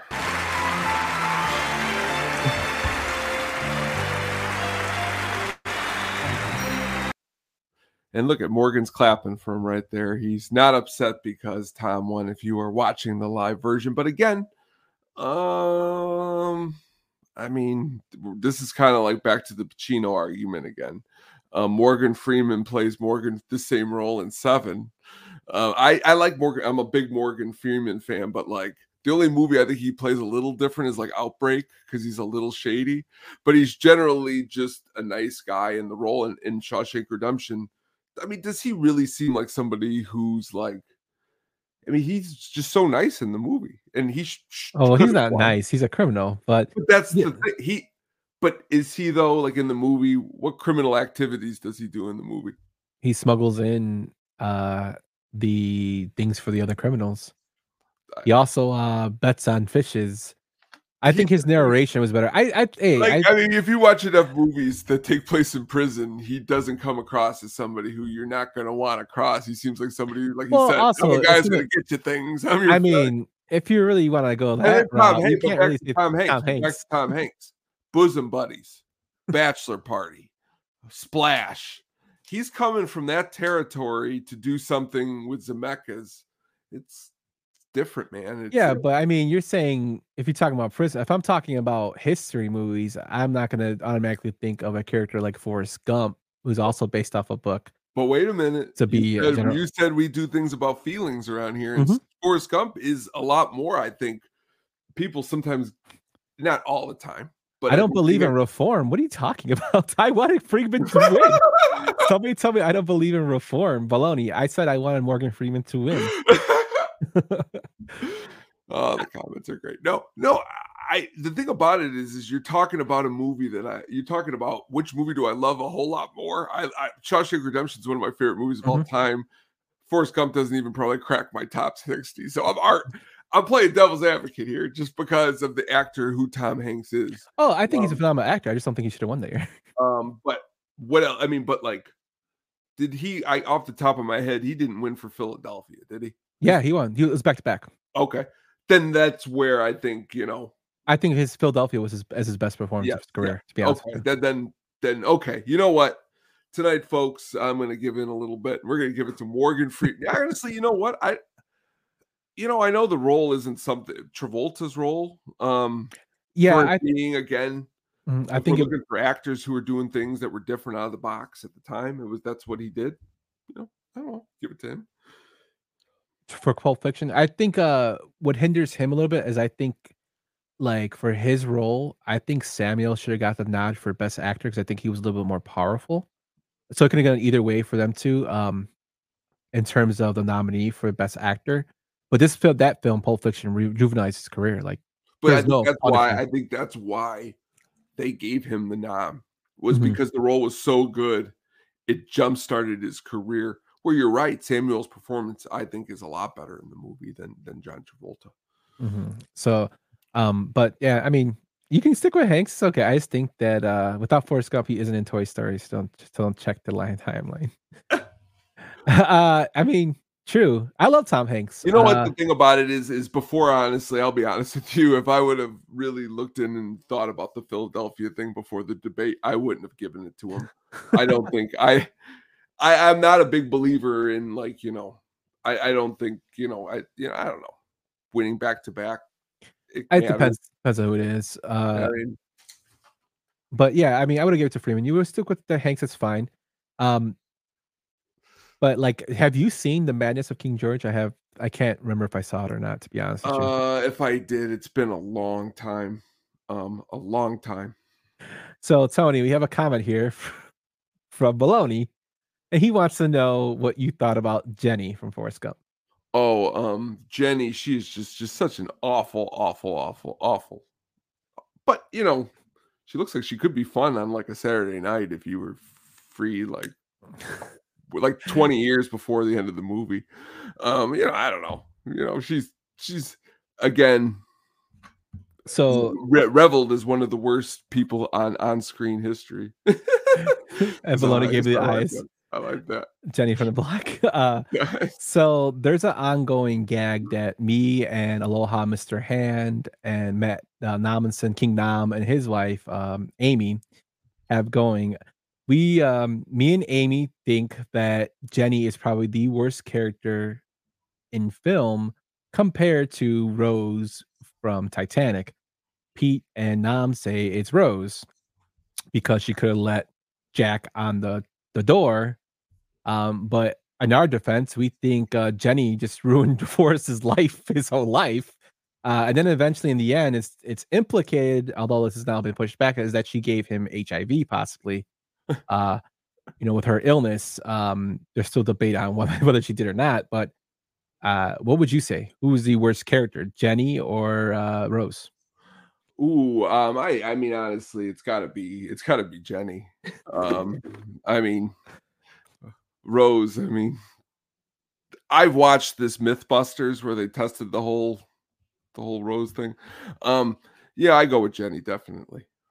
Thank you. Because uh yeah, we uh we always argue. It's a fun little thing we go on, but we always find something new to put up. But yeah, I would say Jenny is definitely horrible. Jenny gave easy. Easy. yeah, he gave Sam. Oh my god!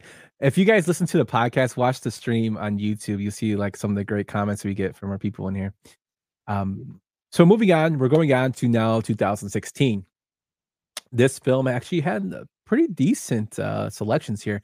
The winner that year was Spotlight by Michael Sugar, Steve Golin, Nicole Rocklin, Blye Pagon, Faust as the producers. The nominees as well were The Big Short, Brad Pitt, Dede Gardner, and Jeremy Kleiner. Bridge of Spies, Steven Spielberg, Mark Platt, and Kristie Macosko Krieger. Brooklyn by Finola Dwyer and Amanda Posey. Mad Max Fury Road by Doug Mitchell and George Miller. The Martian by Simon Kimberg, Ridley Scott, Michael Schaefer, and Mark Huffam. And then The Revenant by Arnon Milchan, Dave Steve Golin, Alejandro Giotto I can't say it because my teeth. Barry Perrin and Keith Redmon. Uh, the Room, well, not no, not the Tommy Wiseau Room, Room, but Ed Geiny as a producer. So we have those other nominees with Spotlight winning. What would you think of this result? like Spotlight quite a lot. Um, I wouldn't I wouldn't have given it to Spotlight, but I like it a lot. I like the movie quite a bit. I personally would have probably given it to The Revenant, but that's that's me just because I'm what went into the filming of that movie and the way it looks. And again, the feeling that's what I would go with. But the big short's really good too. Mad Max is great. Not the best. I'm not the favorite on The Martian or Bridge of Spies, but they're they're serviceable. The room, Again- I the room. I wish it was the other one. That would have been pretty cool. Tommy Wiseau up there? Yeah, yeah, yeah. Hi, Mark. um, I think for this one, Spotlight was a very good film. I probably would have went more towards Revenant over a Spotlight. Uh, I actually I really like Mad Max. Max is good. Um, Um, well, then I don't have to ask you then in May when the new one comes out if we can go over this movie when that one comes out. Yes, yes, love sure. it so much. It's a, it's. I'm it's a big fan good of all movie. Mad. Uh, I I even watched the Thunderdome, Oh, and it's uh it's not one of the best ones, but it, it's enjoyable. I, I grew up in a Thunderdome house Mhm. where me and my dad had this joke about Master and Blaster and is there in the movies or whatever. And just honestly, not a not. a- It's again, it's a fun movie to watch, man. They're Oh, fun. it's totally 80s, man. It's like it's not love it. yeah, it's not horrible, but it's totally 80s. Uh, I like the Movie, first that's one. what I want to get off here and watch now. That's what you make me want. Yeah. Yeah, so um we both went with uh, uh opposing to Spotlight. Uh Revenant probably is a more general consensus for that one. Um for that one. Uh Sam says Martian, Mad Max, The Big Short is saw those, Mad Max wins. Sam's just going off the fields he saw, which I think is great. Um so that's 2016 for 2015's nominees. Moving on to 2017's nominees for the previous year of 2016. We have uh, the winner Moonlight uh, by Adele Romanski, Dede Gardner, and Jeremy Kleiner were the producers. Uh, Moonlight actually became the first film with an all black cast and the first LGBT themed film to win Best Picture. some history was done there. Uh, the nominees were Arrival by Shawn Levy, Dan Levine, Aaron Ryder, and David Linde. Fences by Scott Rudin, Denzel Washington, and Todd Black. Hacksaw Ridge by Bill Mechanic and David Permut. Hell uh, or High Water by Carla Hacken and Julie Yorn. Hidden Figures by Donna Gigliotti, Peter Sharon, Jenno Topping, Pharrell Williams, and Theodore Melfi. La La Land by Fred Berger, Jordan Horowitz, and Mark Platt. Lion by Emile Sherman, Iain Canning, and Angie Fielder. Manchester by the Sea by Matt Damon, Kimberly Stewart, Chris Moore, Lauren Beck, and Kevin J. Walsh as the producers. So, Tone, this year is actually a more year in history of the Oscars because of what? Picture. Moonlight.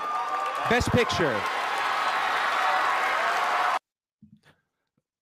There you go. A lot of people were upset because originally the announcement is it is La La Land, and everyone gets up on stage, and then oh well, it's not La La Land, it's Moonlight. And that's where our famous uh, picture of the for the show that we have is used from is actually this part. Uh, this actually killed a lot of those conspiracy theories with the uh, previous film we just reviewed for the my cousin Vinny when Marisa Tomei won. There was there was a lot of uh, conspiracy theories saying that Marisa Tomei wasn't supposed to win, and they just read the name of the card and just gave it to her. Well, Warren Beatty read the name of La La Land because it was the incorrect card, and they came out and corrected it. I remember watching this live, and I was like, "Holy!" It was like, "What the hell is going on?" Uh, so it was kind of a anticlimactical win for Moonlight. But I thought, for me personally, I think Moonlight should have won. I thought it was a very powerful film. Uh, I really liked Hell or High Water, and I liked uh, Fences. La La Land was a great film too. Manchester by Sea by the Sea was a good film. But I think, in my personal opinion, I really like Moonlight. What about you? Honestly, we're probably going to agree on this one too, just because of the overall theme of what you say, messages and takeaway. And honestly, this one, Moonlight stuck with me when I was done watching it. Big, big, big fan of the actors who were in the movie. Um, really, really good job. Um, Manchester by the Sea. Um, for some unknown reason, I only seen like two movies by myself, and I went and seen that one by myself. Real depressing when I go see by yourself. yeah, what? really, Yeah, re- really, really bad idea. Like I left, walked out of the theater. I was like, "What did I do here? This was really heavy." But uh, my favorite movie, proud of all of these, um, Hell or High Water. Like that movie a lot. Um, Fences is good.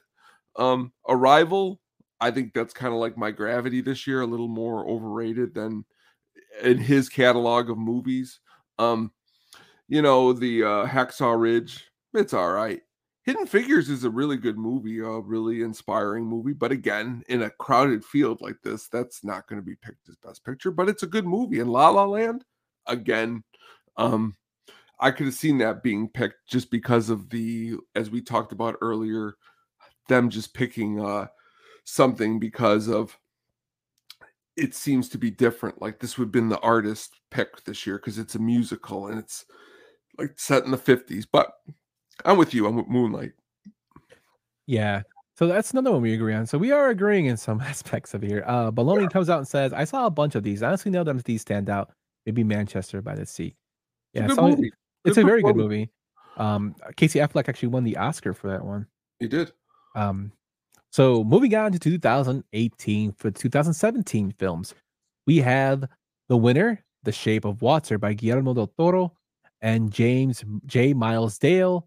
Uh, nominees were Call Me by Your Name, Pierce Spears, Luca Guadagnino, Emil George, and Marco Morabito. Uh, Darkest Hour by Tim Bevan, Eric Fellner, Lisa Bruce, Anthony McCarten, and Douglas Urbanski. Dunkirk by Emma Thomas and Christopher Nolan. Get Out by Sean McKittrick, James Jason Blum, Edward H. Him, and Jordan Peele. Um, that film actually won the Spirit Award that year. Uh, Ladybird by Scott Rudin, Eli Bush, and Evelyn O'Neill. And Phantom Thread by JoAnne Sellar, Paul Thomas Anderson, Megan Ellison, and Danielle Lupi. That's actually the last film that uh, our good friend Dave, Daniel David Lewis portrayed. That was his last acting role. Uh, the Post by Amy Pascal, Steven Spielberg, and Kristie Macosko Krieger. Three billboards outside Ebbing, Missouri. Graham Broadbent, Pete Crescendon, and Martin McDonagh. Man, I really picked some great names to go through. With uh, uh, so, those are the nominees: the Call Me, Call Me by Your Name, Darkest Hour, Dunkirk, Get Out, Ladybird, Phantom Thread, The Post, and three billboards outside of Ebbing, Missouri, with the winner being The Shape of Water. Uh, what do you think of this one, Tone?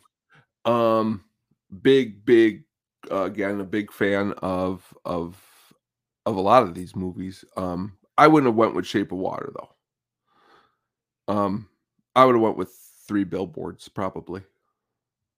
Yeah, I know I'm frozen, but is my audio coming through okay? Yeah, you're all right. You sound great. Okay, cool. So uh yeah, I would have went with um three billboards for this one. Uh Shape of Water was a very good film. I love Guillermo del Toro. I to be honest with you, when I was reviewing this, I probably might have went with uh Get Out. Yeah, Get Out again. A really, really good movie. Um it would have been nice for that to win. It would have been nice for a horror movie to win Best Picture. It would have set a precedent. I would have liked that. That'd been cool. For sure, for sure. Uh so with that, we are going to go to my picks next. All right, let's get. But before that, let me actually see if I can If you refresh it, maybe. yeah, let me refresh and stay back. So uh uh, as I say, uh work the crowd for a second, man. Sounds good. So again, you know, the Oscars are something that are definitely um an experience, you know, experience that has happened for as stated at the beginning for a long, long time. And this year is no exception. Um, next week, when we get back into um, doing next week's, there are so many movies this year that are are being talked about and they're being, you know, and you know, of course, Oppenheimer is one of them. Um, Barbie is another one, and these are just be some of the movies that next week when we uh, dig into a little bit more what it is that uh, we will be going through, which is the 2024, um, you know, movies. Um, here we have Sam saying he hasn't seen any of these movies yet, and uh, I don't know. I, I don't believe you. I think you have seen Oppenheimer, um, possibly, but uh, you know, it's going to be a great show next week because honestly, these movies are um, just as good as these movies we're talking about tonight. So stay tuned for that. Yes, thank you, Tony. Uh, I'm No back. problem. Am I coming through okay? You sound great. Cool. So um sorry about that. Um good. so now we're gonna go to uh we just did that pick. So we're gonna go to another one of my outside of the picks. And this one I think is uh um, I know Mr. Hand is very, very passionate about this one. And I am as well. So the 1999 Best Picture Award. The winner that year was Shakespeare in Love, David Parfitt, Da- Donna Gigliotti, Harvey Weinstein, Edward Zwick, and Marc Norman.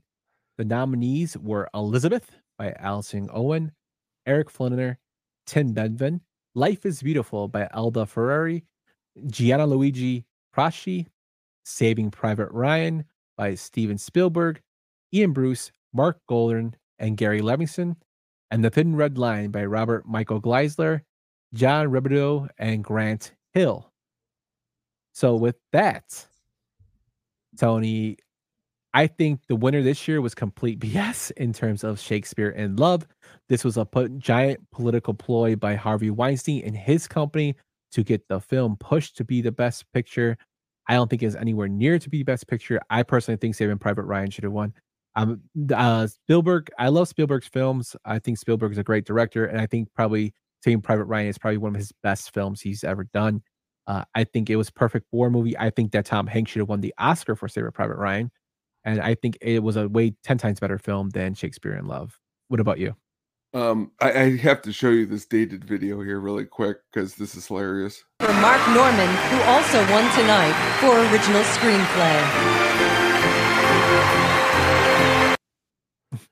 Just uh, watching like Gwyneth Paltrow's excitement to see Harvey Weinstein and seeing this victory of what you saying is a sham, and I am 100% on board. It's a garbage pick. It's I don't know. I don't like the movie very much, and honestly, I don't like a lot of these movies. Elizabeth, Life is Beautiful. The Thin Red Line's pretty good. Um, definitely Saving Private Ryan is the best of the bunch. And ironically, you have found the other movie that I saw by myself. um, my mom had taken my two little sisters to go see a movie, and I wasn't going to go see the kids' movie. So I was like, Can I go see another movie by myself? And I was like, I'll see Saving Private Ryan. What was hilarious was the kids' movie was like an hour and a half, and this was three hours. So she had to wait an hour and 30 minutes for me to come out. Of Oh this my movie. It was- goodness. It was, great. But again, um, I'm with you. I would definitely have went with Saving Private Ryan. Yeah, I, I don't know, just like we, um, he he won for Life is Beautiful. He did. He did. Uh, you know, and he's a, more of a comedic actor, but he he did a great job in his He film. He did. Um, but yeah, I think Saving Private Ryan just should have won. There would like looking at the film, like even when I was when I was making up this list, I'm like, what what you know what win kind of upsets me, Mhm. and and then knowing about the person that you know that that Harvey Weinstein turned out to be, Oh yeah. And I'm just like, uh, yeah, I don't think you know. Say, even when I remember watching this, I'm like, why the hell didn't Saving Private Ryan win? Because the other movies weren't that great. Thin Red Line's probably the best movie, I guess, besides it. Yeah. Yeah. I mean, the other I mean, yeah, I would have to agree. and I think it kind of goes plays back to when we did the history of how, you know, studio execs had their influence over the judges, and I don't think that should be happening, in my No. opinion. Not at all. Uh, so that's my uh, 1999 debacle. Uh, Saving Private Ryan should have won. It's a winner in my book, but yeah, unfortunate it didn't win. Uh, we're gonna move on now to the best pictures again with the 2019 awards for the 2018 films. The winner that year was Green Book by Jim Burke, Charles B. Wessler, Ryan Currie, Peter Ferrari, and Nick Vallelonga. The nominees were Black Panther by Kevin Fig. Is it Figgy or Feig? I can't remember. I, I think fig, figgy, Fig- fig, figs. We'll call whatever. Figgy Fig. Yeah. Um, Black Klansman by Sean McKittrick, Jason Blum, Raymond Mansfield, Jordan Peele, and Spike Lee. Bohemian Rhapsody by Graham King. The Favorite by Ceci Dempsey, Ed Guiney, Lee Magiday, and Yoris. Uh, Roma by Gabriel Rodriguez. Alphonse Cuarón were the producers for that. A Star is Born by Bill Gerber, Bradley Cooper, and Lynette Howell Taylor. And Vice for Dede Gardner, Jeremy Kleiner, and Adam McKay, and Kevin Messick.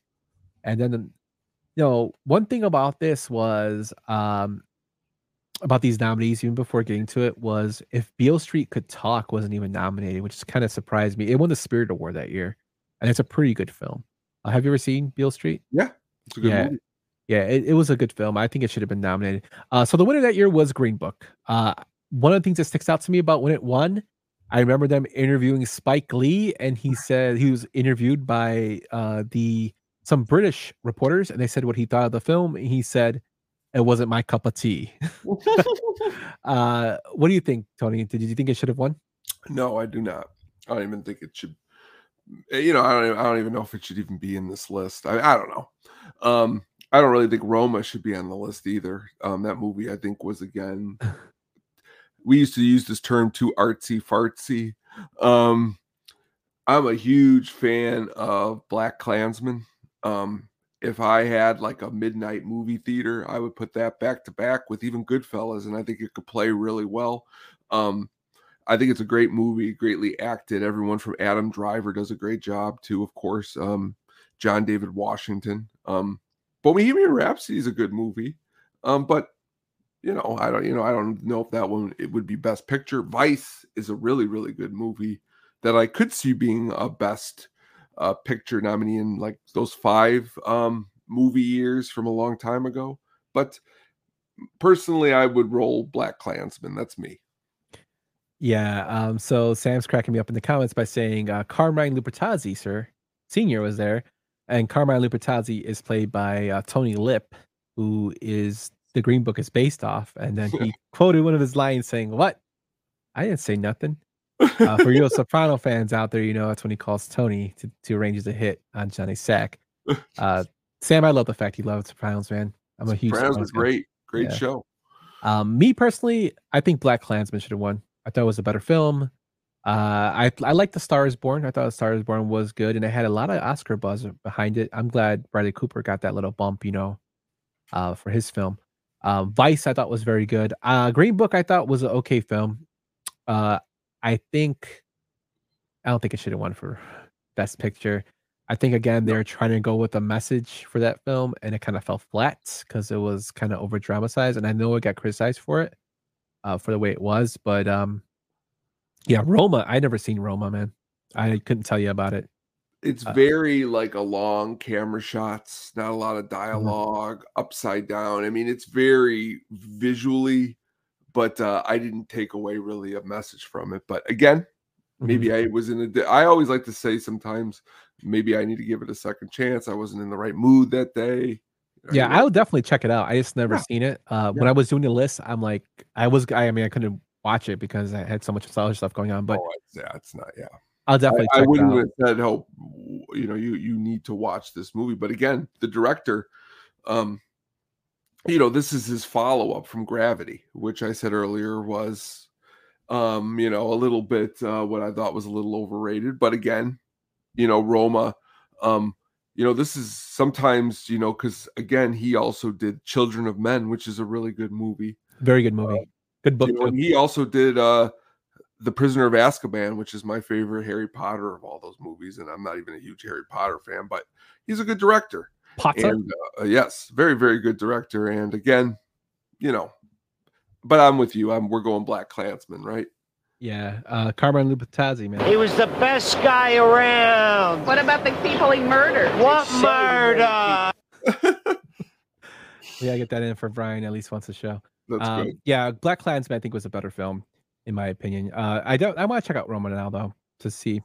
Um, I really liked uh, Bale's performance in Vice as George Bush. I thought it was pretty funny. It was. It was awesome. A lot of those performed Sam Rockwell. A lot of Yeah, really and Sam Rockwell was um was uh no he was Cheney and Sam Rockwell was Bush, yes, which was great funny. job. Great job. Yeah. Uh, so two great actors.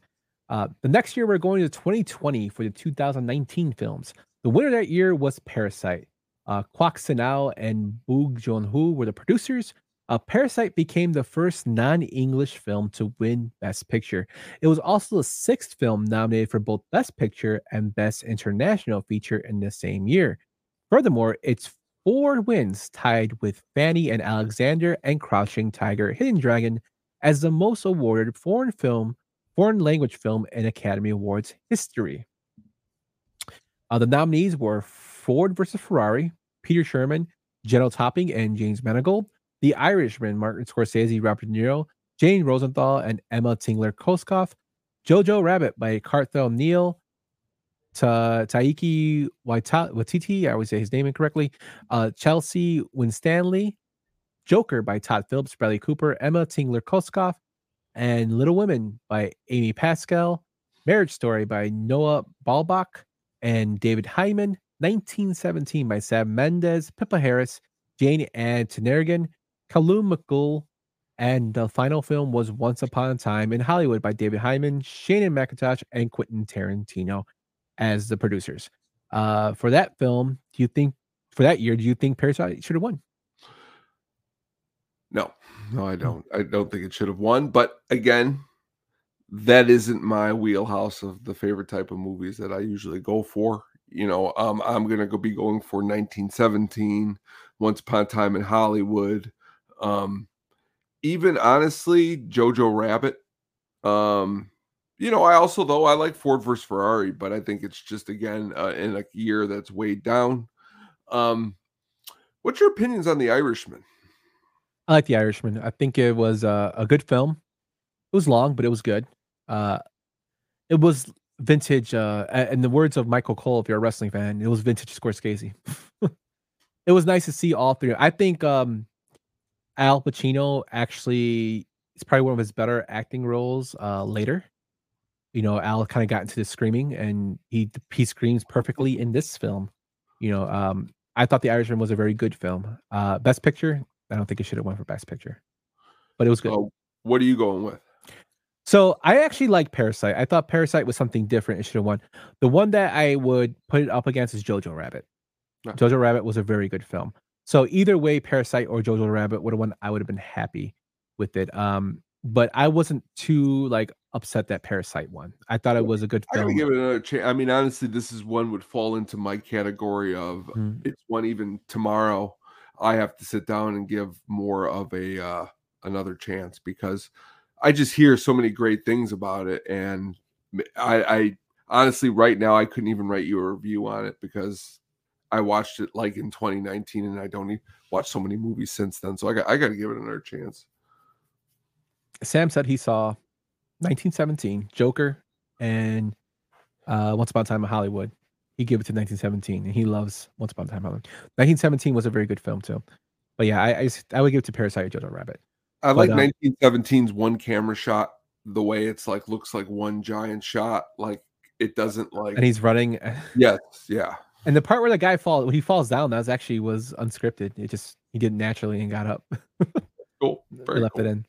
Um, so 2005 is my next pick for going back in the vault to argue here for the best picture, best actor award here. Uh, the winner that year was Jamie Foxx for Ray. Uh, the nominees were Don Cheadle for Hotel Rwanda, Johnny Depp for Finding Neverland, Leonardo DiCaprio for The Aviator, Clint Eastwood for Million Dollar Baby. Now, my problem isn't so much with the winner. I thought Jamie Foxx was very good in Ray. I personally would have went with Don Cheadle for Hotel Rwanda that year. My th- issue is that there was a film called Sideways that was released in 2004 uh, that was nominated for a Golden Globe and won the Spirit Award for Best Actor for one Paul Giamatti, and he wasn't even nominated. And I think I love Johnny Depp, but I think he should have been nominated over Finding Never- Neverland. What do you think, Tim? You know what? I like you. And I like what you just said right there because honestly, I agree with everything that you said. I mean, I would have went with Jamie Foxx, but thinking outside of the box, I did not think of that. When you sent me this, I wasn't even thinking of the Paul Giamatti thing. And I love Sideways. It's one of my favorites. Um, I'll never forget me and a buddy at Ball State leaving the movie theater and going to buy jugs of Carlo Rossi um, and just drinking wine. Really, really, really great. Um, uh, Sam is not wrong. Uh, Michael Shannon is, is is Michael Shannon should have been nominated for uh, a best actor for the night before. But that being said, um, I don't know why G- Giamatti wasn't because I honestly I would even have put Giamatti in this over DiCaprio, even maybe. I know why DiCaprio's being nominated, but or even Clint. I mean, I love Clint. I love Million Dollar Baby. I left that movie theater seeing that movie thinking it was one of the greatest movies I've ever seen. Um, I haven't seen it though in a long time. That's when I should. Depressing. it. It is. It is. Oh, it's very depressing. Yes. I, Um, I so I would have went probably. Yeah, I I, I think Jimmy Fox winning for Ray was fine, but I, I like Don Cheadle and Hotel Hotel Rwanda. But like you said, like Johnny Depp for Finding Neverland, like he there's I love Johnny Depp, but Paul Giamatti was just so much better in Sideways. And I remember when he was snubbed, it was kind of got like it didn't get as much buzz as when DiCaprio was snubbed for uh Titanic, Mm. but it got enough buzz when people were like, you know, how can you just overlook A performance. a performance like that and it was like it wasn't just a it was a com- it was like a whole blend of emotion that year for him because it was comedic it was uh you know also very passionate and kind of like somber and you kind of felt like his character was so good i don't know i don't know if he would have won over ray but it was a more powerful performance i think than finding neverland the thing about Back to Ray and Jamie Foxx was is again you're taking a guy like Tom Hanks who was in like you know he was on in Mhm. Living Color, you know what I mean, and to make I mean, you know you know how much I love music, and honestly that movie again he was Ray and he played. I, I'm I'm pretty almost positive he played all the music and the piano and you would Mhm. learn. And so like uh, you know, it's again, it's that old, which is, which is, you know, I hope down the road we're going to do more of these shows when the Oscars come up because we can look back more into the past where I think this is a role that uh harkens back to like the 70s of uh, of getting really deep into the role and having to learn this craft like a Daniel Day Lewis, and you know, but again, I would like to Paul Giamatti to be a part of this too, and he wasn't. yeah so i mean that's my little uh throwback there, and uh, Yeah. we'll continue on to our last three. So we're gonna go with 2021. Uh, the winner was No Man Land, Nomadland, which is Frances McDormand, Peter Spears, Molly Asher, Dana Janvey, and Chloe Zhao. The nominees that year were The Father by David Parfitt, Jean Louis Livi, Philippe Carcassonne, uh, Judas and the Black Messiah, Messiah, Shaka King, Charles D. King, and Ryan Coogler, Mank, Ceán Chaffin, Eric Roth, Douglas Urbanski as the producers for that, Minari, Christina O, Promising Young Woman, Ben Browning, Ashley Fox, Em- uh, Emerald Fennell, and Josie McNamara, McNamara. The Sound of Metal, Bert Hamelinck, and Sasha Ben Horshi, Horashi. I'm sorry if I said that incorrectly. And The Trial of the Chicago Seven, Mark Platt and Stuart Besser. Sam, you know what? When you said I did not see any of these films, I had I remember watching these after the show. Um, No Man Land was probably the last film I saw, and that was the one that won for Oscar. Uh, what do you think of these uh, films, uh, Tony? Again uh you know and you know how much i love movies again to me it's another year that's a down year. Um the father to me the only movies to me that stick out that i really really enjoy are judas and the Back messiah. That's the second movie that came out on hbo when um during the pandemic where they were going to release a movie a month um the first one was the denzel jared leto rami malek movie. This was the second one. And honestly this is a really really good movie. Another really um just awesome movie. Um the other one i really like is um the uh what is that? The one with Carey mulligan promising young woman. Mhm. um awesome awesome movie. Um sound of metal is really good too for musical story. But before besides that all the rest of them um i didn't really enjoy um at the when i first saw them I thought Mank was interesting uh, because it's about you know one of the greatest films ever created in some people's opinion. Um, uh, Citizen Kane was writing the script on it, so I thought it was okay. Uh, no Man Land was like it was okay. Uh, I would have went with yeah, it was very long. I would have went with Judas and the Black Messiah too. Uh, the Father I thought was good, um, but Judas and the Black Messiah I think is probably the better of all the films. Uh, surprisingly, you know, I didn't really like the Trial of the Chicago Seven. I thought I would like it because it's Chicago based. It just wasn't. It didn't click for it me. It felt very uh television movie of the week for me that's why i Yeah. didn't really enjoy it i don't know Yeah, maybe I might have to get that one another try. But like, I didn't like it when I first saw it, so I don't know. do But you yeah, remember promising young woman at all I do. It was. I thought it was a very good film. you know it, it's another one because her newest movie is uh it didn't get any nominations but it was that saltburn that came out Mhm. um you know and again you know i like you know i like when female directors get you know they're doing it was a, an awesome movie to be nominated in this category but you know again to me it was a down year Yeah. Um. But yeah, I would have went with Black Judas in the Black Messiah. So I guess we can agree on that one too. Uh. But moving on to the 2022 Oscars with the 2021 films, Coda was the winner that year. Uh, Philip Rousselet, Fabrice Gianfermi, and Patrick Wachsberger were the producers. Uh, Coda became the first Best Picture winner to be distributed via a streaming platform, and the first one starring a primary, de- primarily deaf cast. Its three nominations were the fewest for any Best Picture winner since 1932's Grand Hotel, and was the first big Best Picture winner without directing or editing filming no- nominations since the aforementioned film. Uh, furthermore, it became the first without any nominations in the below the line category since 1980's Ordinary People. The other nominees were Belfast by Laura Berwick, Kenneth Barrow, Becca Kovacik, and Tamar Thomas. Don't Look Up by Adam McKay and Kevin Messick, Drive My Car by Teruhisa Yamamoto, Dune by Mary Parent, Denis Villeneuve, and Cale Boyter. King Richard by Tim White, Trevor White, and Will Smith, Licorice Pizza by Sarah Murphy, Adam Somner, and Paul Thomas Anderson, Nightmare Alley by Guillermo del Toro, James Maldeo, and Bradley Cooper, The Power of the Dog by Jane Chaplin, Tana, uh, Tanya Seghatchian, I think that's her name, Emile Sherman, Iain Canning and Roger Frappier, and then West Side Story by Steven Spielberg and Christine Macosko Krieger. So those are the nominees. The winner was Coda. What do you think about this year? You know, I, you know, I'm seeing a trend where again, a lot of movies that I just don't like or slash care for. Coda though was a good movie. Um, really awesome. The lead actor in the movie is on this newest season of Curb Your Enthusiasm. Mm-hmm. Uh, really hilarious. Um, uh, you know, I mean, I could see why that one won, and I would go with that one. Um, Dune is a great movie. Um, The Power of the Dog, not really a fan of that one. Nightmare Alley was okay. West Side Story, big thumbs down for me on that one. Licorice Pizza. Sadly, as a P.T. Anderson fan, I wasn't the biggest fan of that movie. Um, King Richard was good, but sadly, a slap heard around the world just took that one out of my, uh, you know, or that out of my sales. And Don't Look Up, I don't know, you know. So honestly,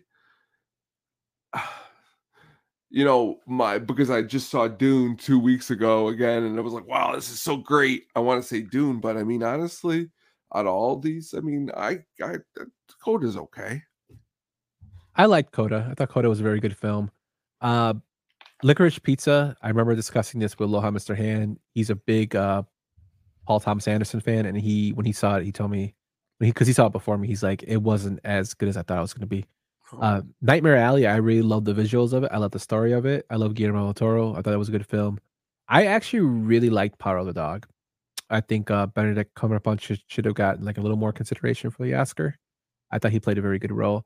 Um, West Side Story was beautifully visually, uh, but again, it was a retelling of a previous film. I don't like that. But for, in this category, as a musical, and then what you're doing is you're telling me the world's greatest director is going to put his name on it. Why isn't the world's greatest director making me something new? You know, make me a balloon clown. No, I'm not- yeah, I feel you, but um, but you know, I, I get why people liked it. I would have went with uh Coda. I do like Dune. Uh King Richard I thought was a good film. Um even though I'm not the biggest Will Smith fan, but I I, I think Coda deserves to win. So I would went with Coda. All right. Yeah. Um so on to our final year, the 2023 Oscars for the 2022 Oscar films. I mean uh, films that were nominated. Everything All at Once was the winner Daniel Kwan, Daniel Sch- Schneider, and Jonathan Wang. The nominees were All Quiet on the Western Front by Malte Grunert, Avatar, The Way of the Water, James Cameron, Jan, Jon Landau, The Banshees of Inisherin, Graham Bombert, Pete Czernin, Martin McDonagh, Elvis by Baz Luhrmann, Catherine Martin, Gail Berman, Patrick McCormick, and Schuyler Weiss, The Fabelmans by Christine Macosko Krieger, Steven Spielberg, Tony Kushner, Tar by Todd Field, Alexandra Milchan, Scott Lambert, Top Gun Maverick by Tom Cruise, Christopher McCary, McQuarrie, David Kelson, Jerry Bruckheimer, Triangle of Sadness by Erik Hemmendorff and Philippe Bober, and Women Talking by Dede Gardner, Jeremy Kleiner, and Frances McDonald McDormand. Man, yeah, I should have read these names like over and over again, but Well, it's tough. I've been there a thousand times. It's not easy. These names. yeah. Uh, so the winner was Everything, Everywhere, All at Once. Uh, Sam says, spoiler alert, I didn't see any of these films. Saw Elvis on a cruise and fell asleep. uh, what do you think about the that winning the Oscar this year? you know, um, I thought it was a good movie. Um, you know, I, I a lot of people seem to say make it seem like it was the second coming of Godfather. Um, I didn't think it was that good. Um, but I could see why it won here. I mean, I'm not going to make an argument of why it won. I mean, I would, I like the Banshees of Inisherin more, but I mean, you know, I, I'm going to go with the, uh, you know, I could see why it won. How about you? Same. Uh, I think everything all at once, everywhere all at once was a great film. I thought it was very, very good. I enjoyed it a lot. I'm a huge martial arts fan. I'm a huge fan of uh, Asian cinema. Mhm. Uh, so I do watch a lot of that, and I I think it kind of reminded me a lot of Crouching Tiger, Hidden Dragon when that film was released and shown to American audiences. This is like, but this is more of a uh, more it had more of American or English dialogue in it and and it you know it was very powerful. I thought it was very good. Multiverse, which was kind of funny. It was comedic. I thought it was very good. I think uh, the Banshees was probably a close second for me. Um, so I had no problem with this winning. Uh, I thought Tar was a very good film too that didn't get enough um, consideration. Tar, Tar was was really good. Um, I also liked a lot, you know, and as a war movie, All Quiet on the Western Front, which is another remake on Netflix. It wasn't it wasn't a bad movie. And Elvis, um, what's hilarious is earlier we, we were talking about how much Tom Hanks should have maybe possibly won for Forrest Gump. This role is probably one of Tom Hanks's worst roles that I've ever seen. Um, he almost takes the he almost just takes this movie out of the theater being that bad because of his performance. Um, because I don't even know what he's doing. Um, but that being said, um, you know, you know, Austin Butler does an okay job. Um, Top Gun, Maverick, you know, good good time, really really good box office. Surprising. Fabelmans. Mm, It wasn't for me. Um, I think what it is is again, there was a movie, it came out, I believe, this same year. I'm gonna look it up right here. Um, but it, it, it's just a little too uh I don't want to use the term vanilla to me. Um, but it's just a little too like, oh, this is just it's called Armageddon Time. Um, it came out in 2022. It's a coming of age drama, just like this one. Um, but it, it's about the director James Gray, who directed the movie um, Armageddon Time, and he's directed other movies like um, The Lost City of Z and We Own the Night and stuff like that. But We Own the Night. yes, what do you think This- of that movie? I just saw it. Uh, it was okay.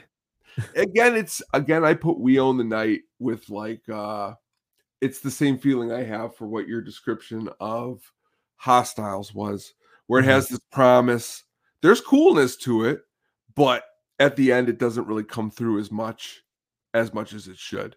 But uh, that being said that's the Fabelmans um check out armageddon time instead. But you know i'm with you. Um banshees of Inisherin is what i'm going with. I wouldn't even consider avatar. I actually haven't even watched um this avatar. I can't do it, man. No, I can't. i can't do it. I just can't. It's the way of the have water. man. zero i have zero like when you said earlier about like feelings and having a feeling i have zero feeling of this anymore and i honestly saw the first one two or three times in the theater i think it's it's like guns N' roses when you tell me you're coming out with a new album for 10 years and it never comes out and then it comes out i'm not really excited anymore Chinese democracy. yeah Uh, it's kind of funny you mentioned uh, Elvis. My brother is a huge Elvis like guy. He's a big. Uh, he loves Elvis. Everything Elvis in terms of like history. He's a big buff on that. He hated Tom Hanks' performance.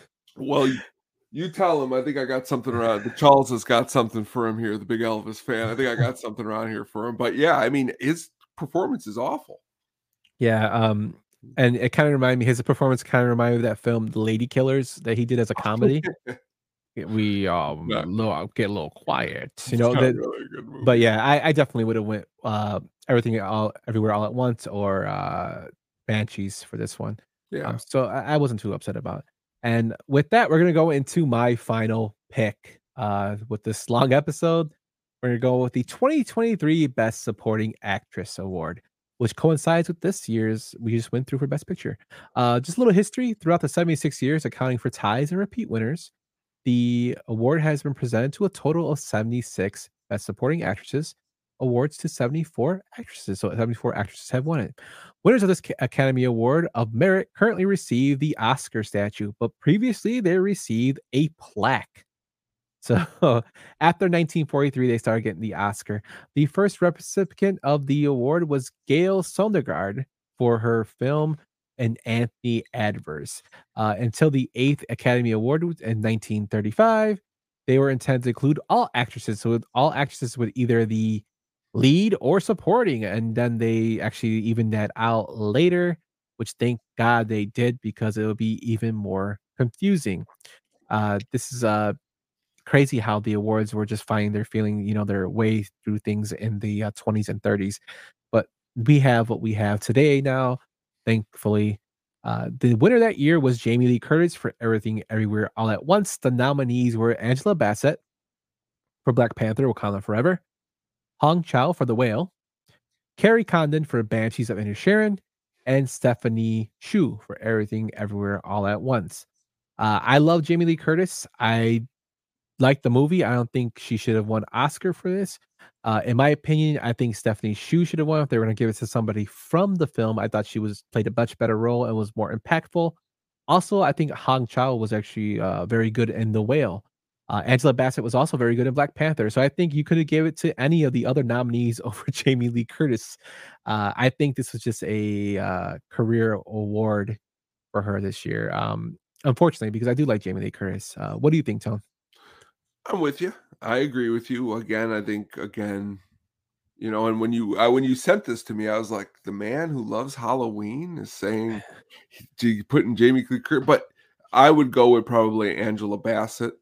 But honestly, I'm picking Angela Bassett because I like her and what's love got to do with it? You know, mm-hmm. I mean, I like it, but like, is that why Jamie Lee Curtis? But Jamie Lee Curtis has never been known as like a Academy Award winning type of actress. So like, it's an odd performance for her to win it for because it's a good performance, but you know, Hong Chau probably should have won. Um, or Stephanie Hsu should should have won, but I, you know, I just this one is again up in the air for me, truthfully. Um, I would have went probably though with Angela Bassett. Yeah, I thought uh Hong Chau should have won because the whale or Stephanie Hsu. If they were gonna pick somebody from the same film, I would have went with her because I thought she was a better performance.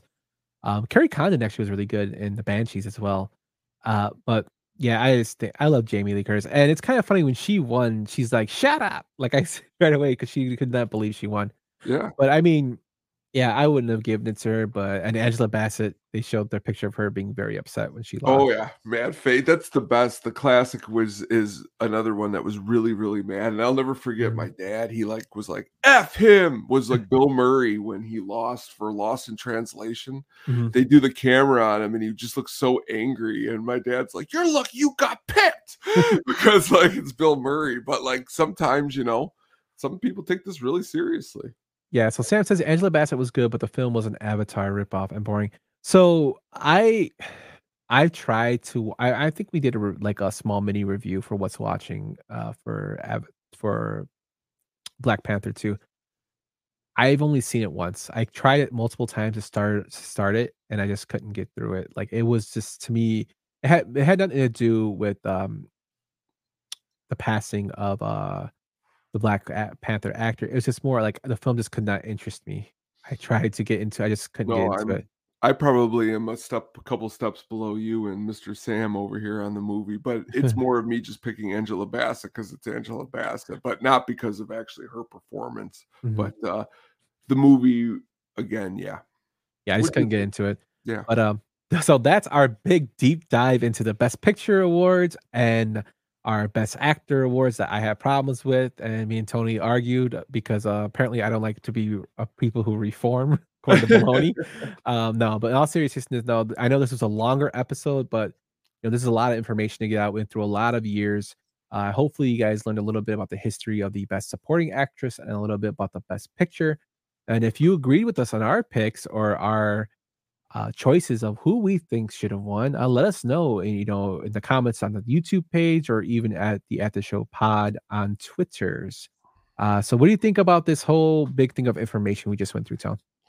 Honestly, I think I was very, very excited. And in my head, when I played it through of what we were going to do through these topics, we did exactly what I wanted to do. We went through them, we each said our opinions or what we thought. And honestly, just like always, we pretty much line up right around 90%. You know, the other 10% mm hmm we may find ourselves in a debate, but 90%, a lot of them, we were on the same page. And, uh, you know, the only thing I think we were a little heated was the Al Pacino debate, but that's what I love this show and doing the show with you for is that we can get down and deep and get these opinions out. And I, I love it, man. So it was yeah.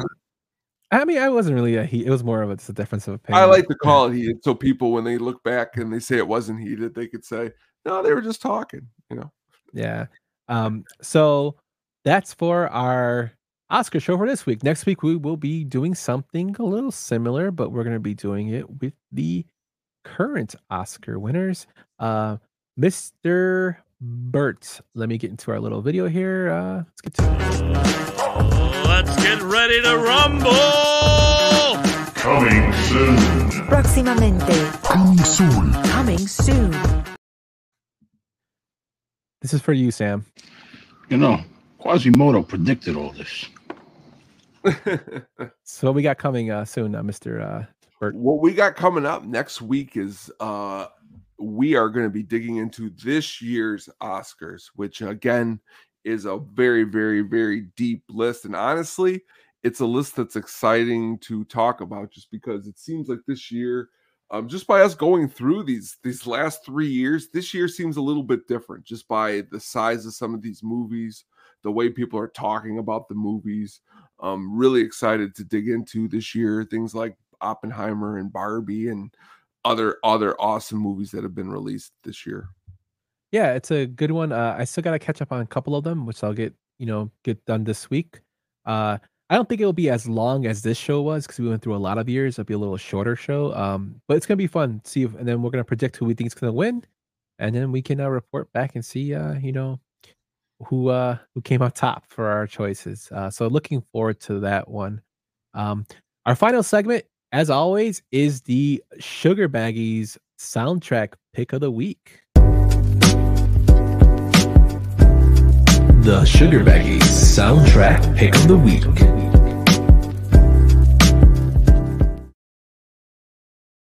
All right, here, folks. Tonight, um, I got something special out there. Is that uh, I like in a lot of different movies. Uh, it, it's there's any movie that has what I would like to call a dance club scene.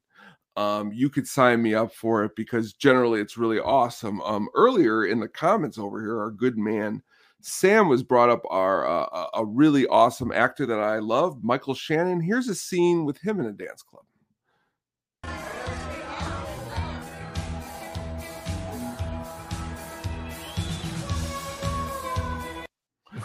Uh, that is from the movie The Iceman, where again, that is Mr. Captain America, Chris Evans, dancing there on the dance floor.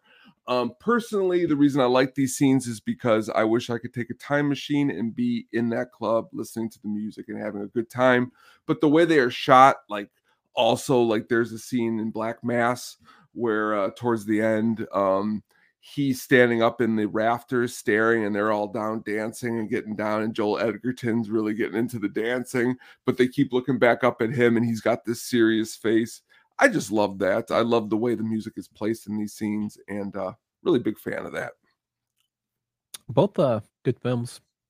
Yeah. Like uh, I Iceman, Black Mass. I'm a like I said, I love Johnny Depp. I think that's probably one of his better roles. Um, it is especially during the time period of him not coming out with so many good roles this one kind of like I like I, it's on HBO now and uh, last week I put it on again. Um big big huge Joel Edgerton fan and uh he does just I love his role in this movie because it's so like he's so like stupid and like under the cuff but like his performance of it is just really really great. Bacon's great and it's a good movie. Yes, sir. So uh that's our show for this week. Great picks, Tone. Uh, be sure to check out the hookup on music. Uh, Tony did a great show this week, going through the Crow soundtrack. Um, also counting crows as well. Uh, some good stuff. I, I really I liked it. I'm a big fan of it. It's well, it, it was cool because you know coming up down the pipe you know i don't want to give away too many secrets but you know when we hit that movie you know we can you know because we're it's another thing that we could spend hours talking on that they can kind of go back and piece together that episode with our episode and at the Mhm. show and learn a, a whole lot more about the crow Mordecai is a classic, Sam. Uh. uh, but yeah, check out the hookup on music uh, with Tony. He does a great job every Wednesday live now at 7 p.m. And have you announced your guest for this week, Tony? Uh, I did at the end of the show, but let me announce it again here. At this Wednesday at 7 p.m., we are going to have Mr. Chirizi, E, the man, the myth, the legend from the 108 podcast, will be coming on the show to talk about some of his favorite albums and some of the things that he loves and enjoys in the world of music. So it's going to be a really great time. Wow. wow, wow, wow, wow. Looking forward to that one. Also on Sunday, uh, the Getting Drafty Pod is going to come back. Uh, they were going to be doing their favorite fast food draft uh, along with uh, some of the ass members of uh, Jackie as well as Stoop Kid and Roxy, fellow penguin, to go along with Brian. They're going to be doing drafting their favorite fast food. Uh, pl- I don't know if it's places or dishes, but I don't know. I'm gonna watch it. They're pretty hilarious when they have all them together. Stoop It is is. probably a hilarious, another hilarious guy. Uh, so Ass is filling it up. Yes, they are. Sure is. Them. Uh, but that's our show for the week. Uh, thank you again for tuning in. I know this was a long one. Thank you everybody for watching and sticking with us. Uh, we'll be back next week to do over our Oscar picks, and then we will announce another good show that we're gonna have coming soon. That's uh, I'm really excited for after that. But uh, until then, everyone, you guys have a good night. Take care, everyone. Thanks for listening to the At the Show podcast, a Sadistic Penguin Studios production. Game over, man. It's game over. What the fuck are we gonna do now? What are we gonna do? Maybe we could build a fire, sing a couple of songs, huh? Why don't we try that?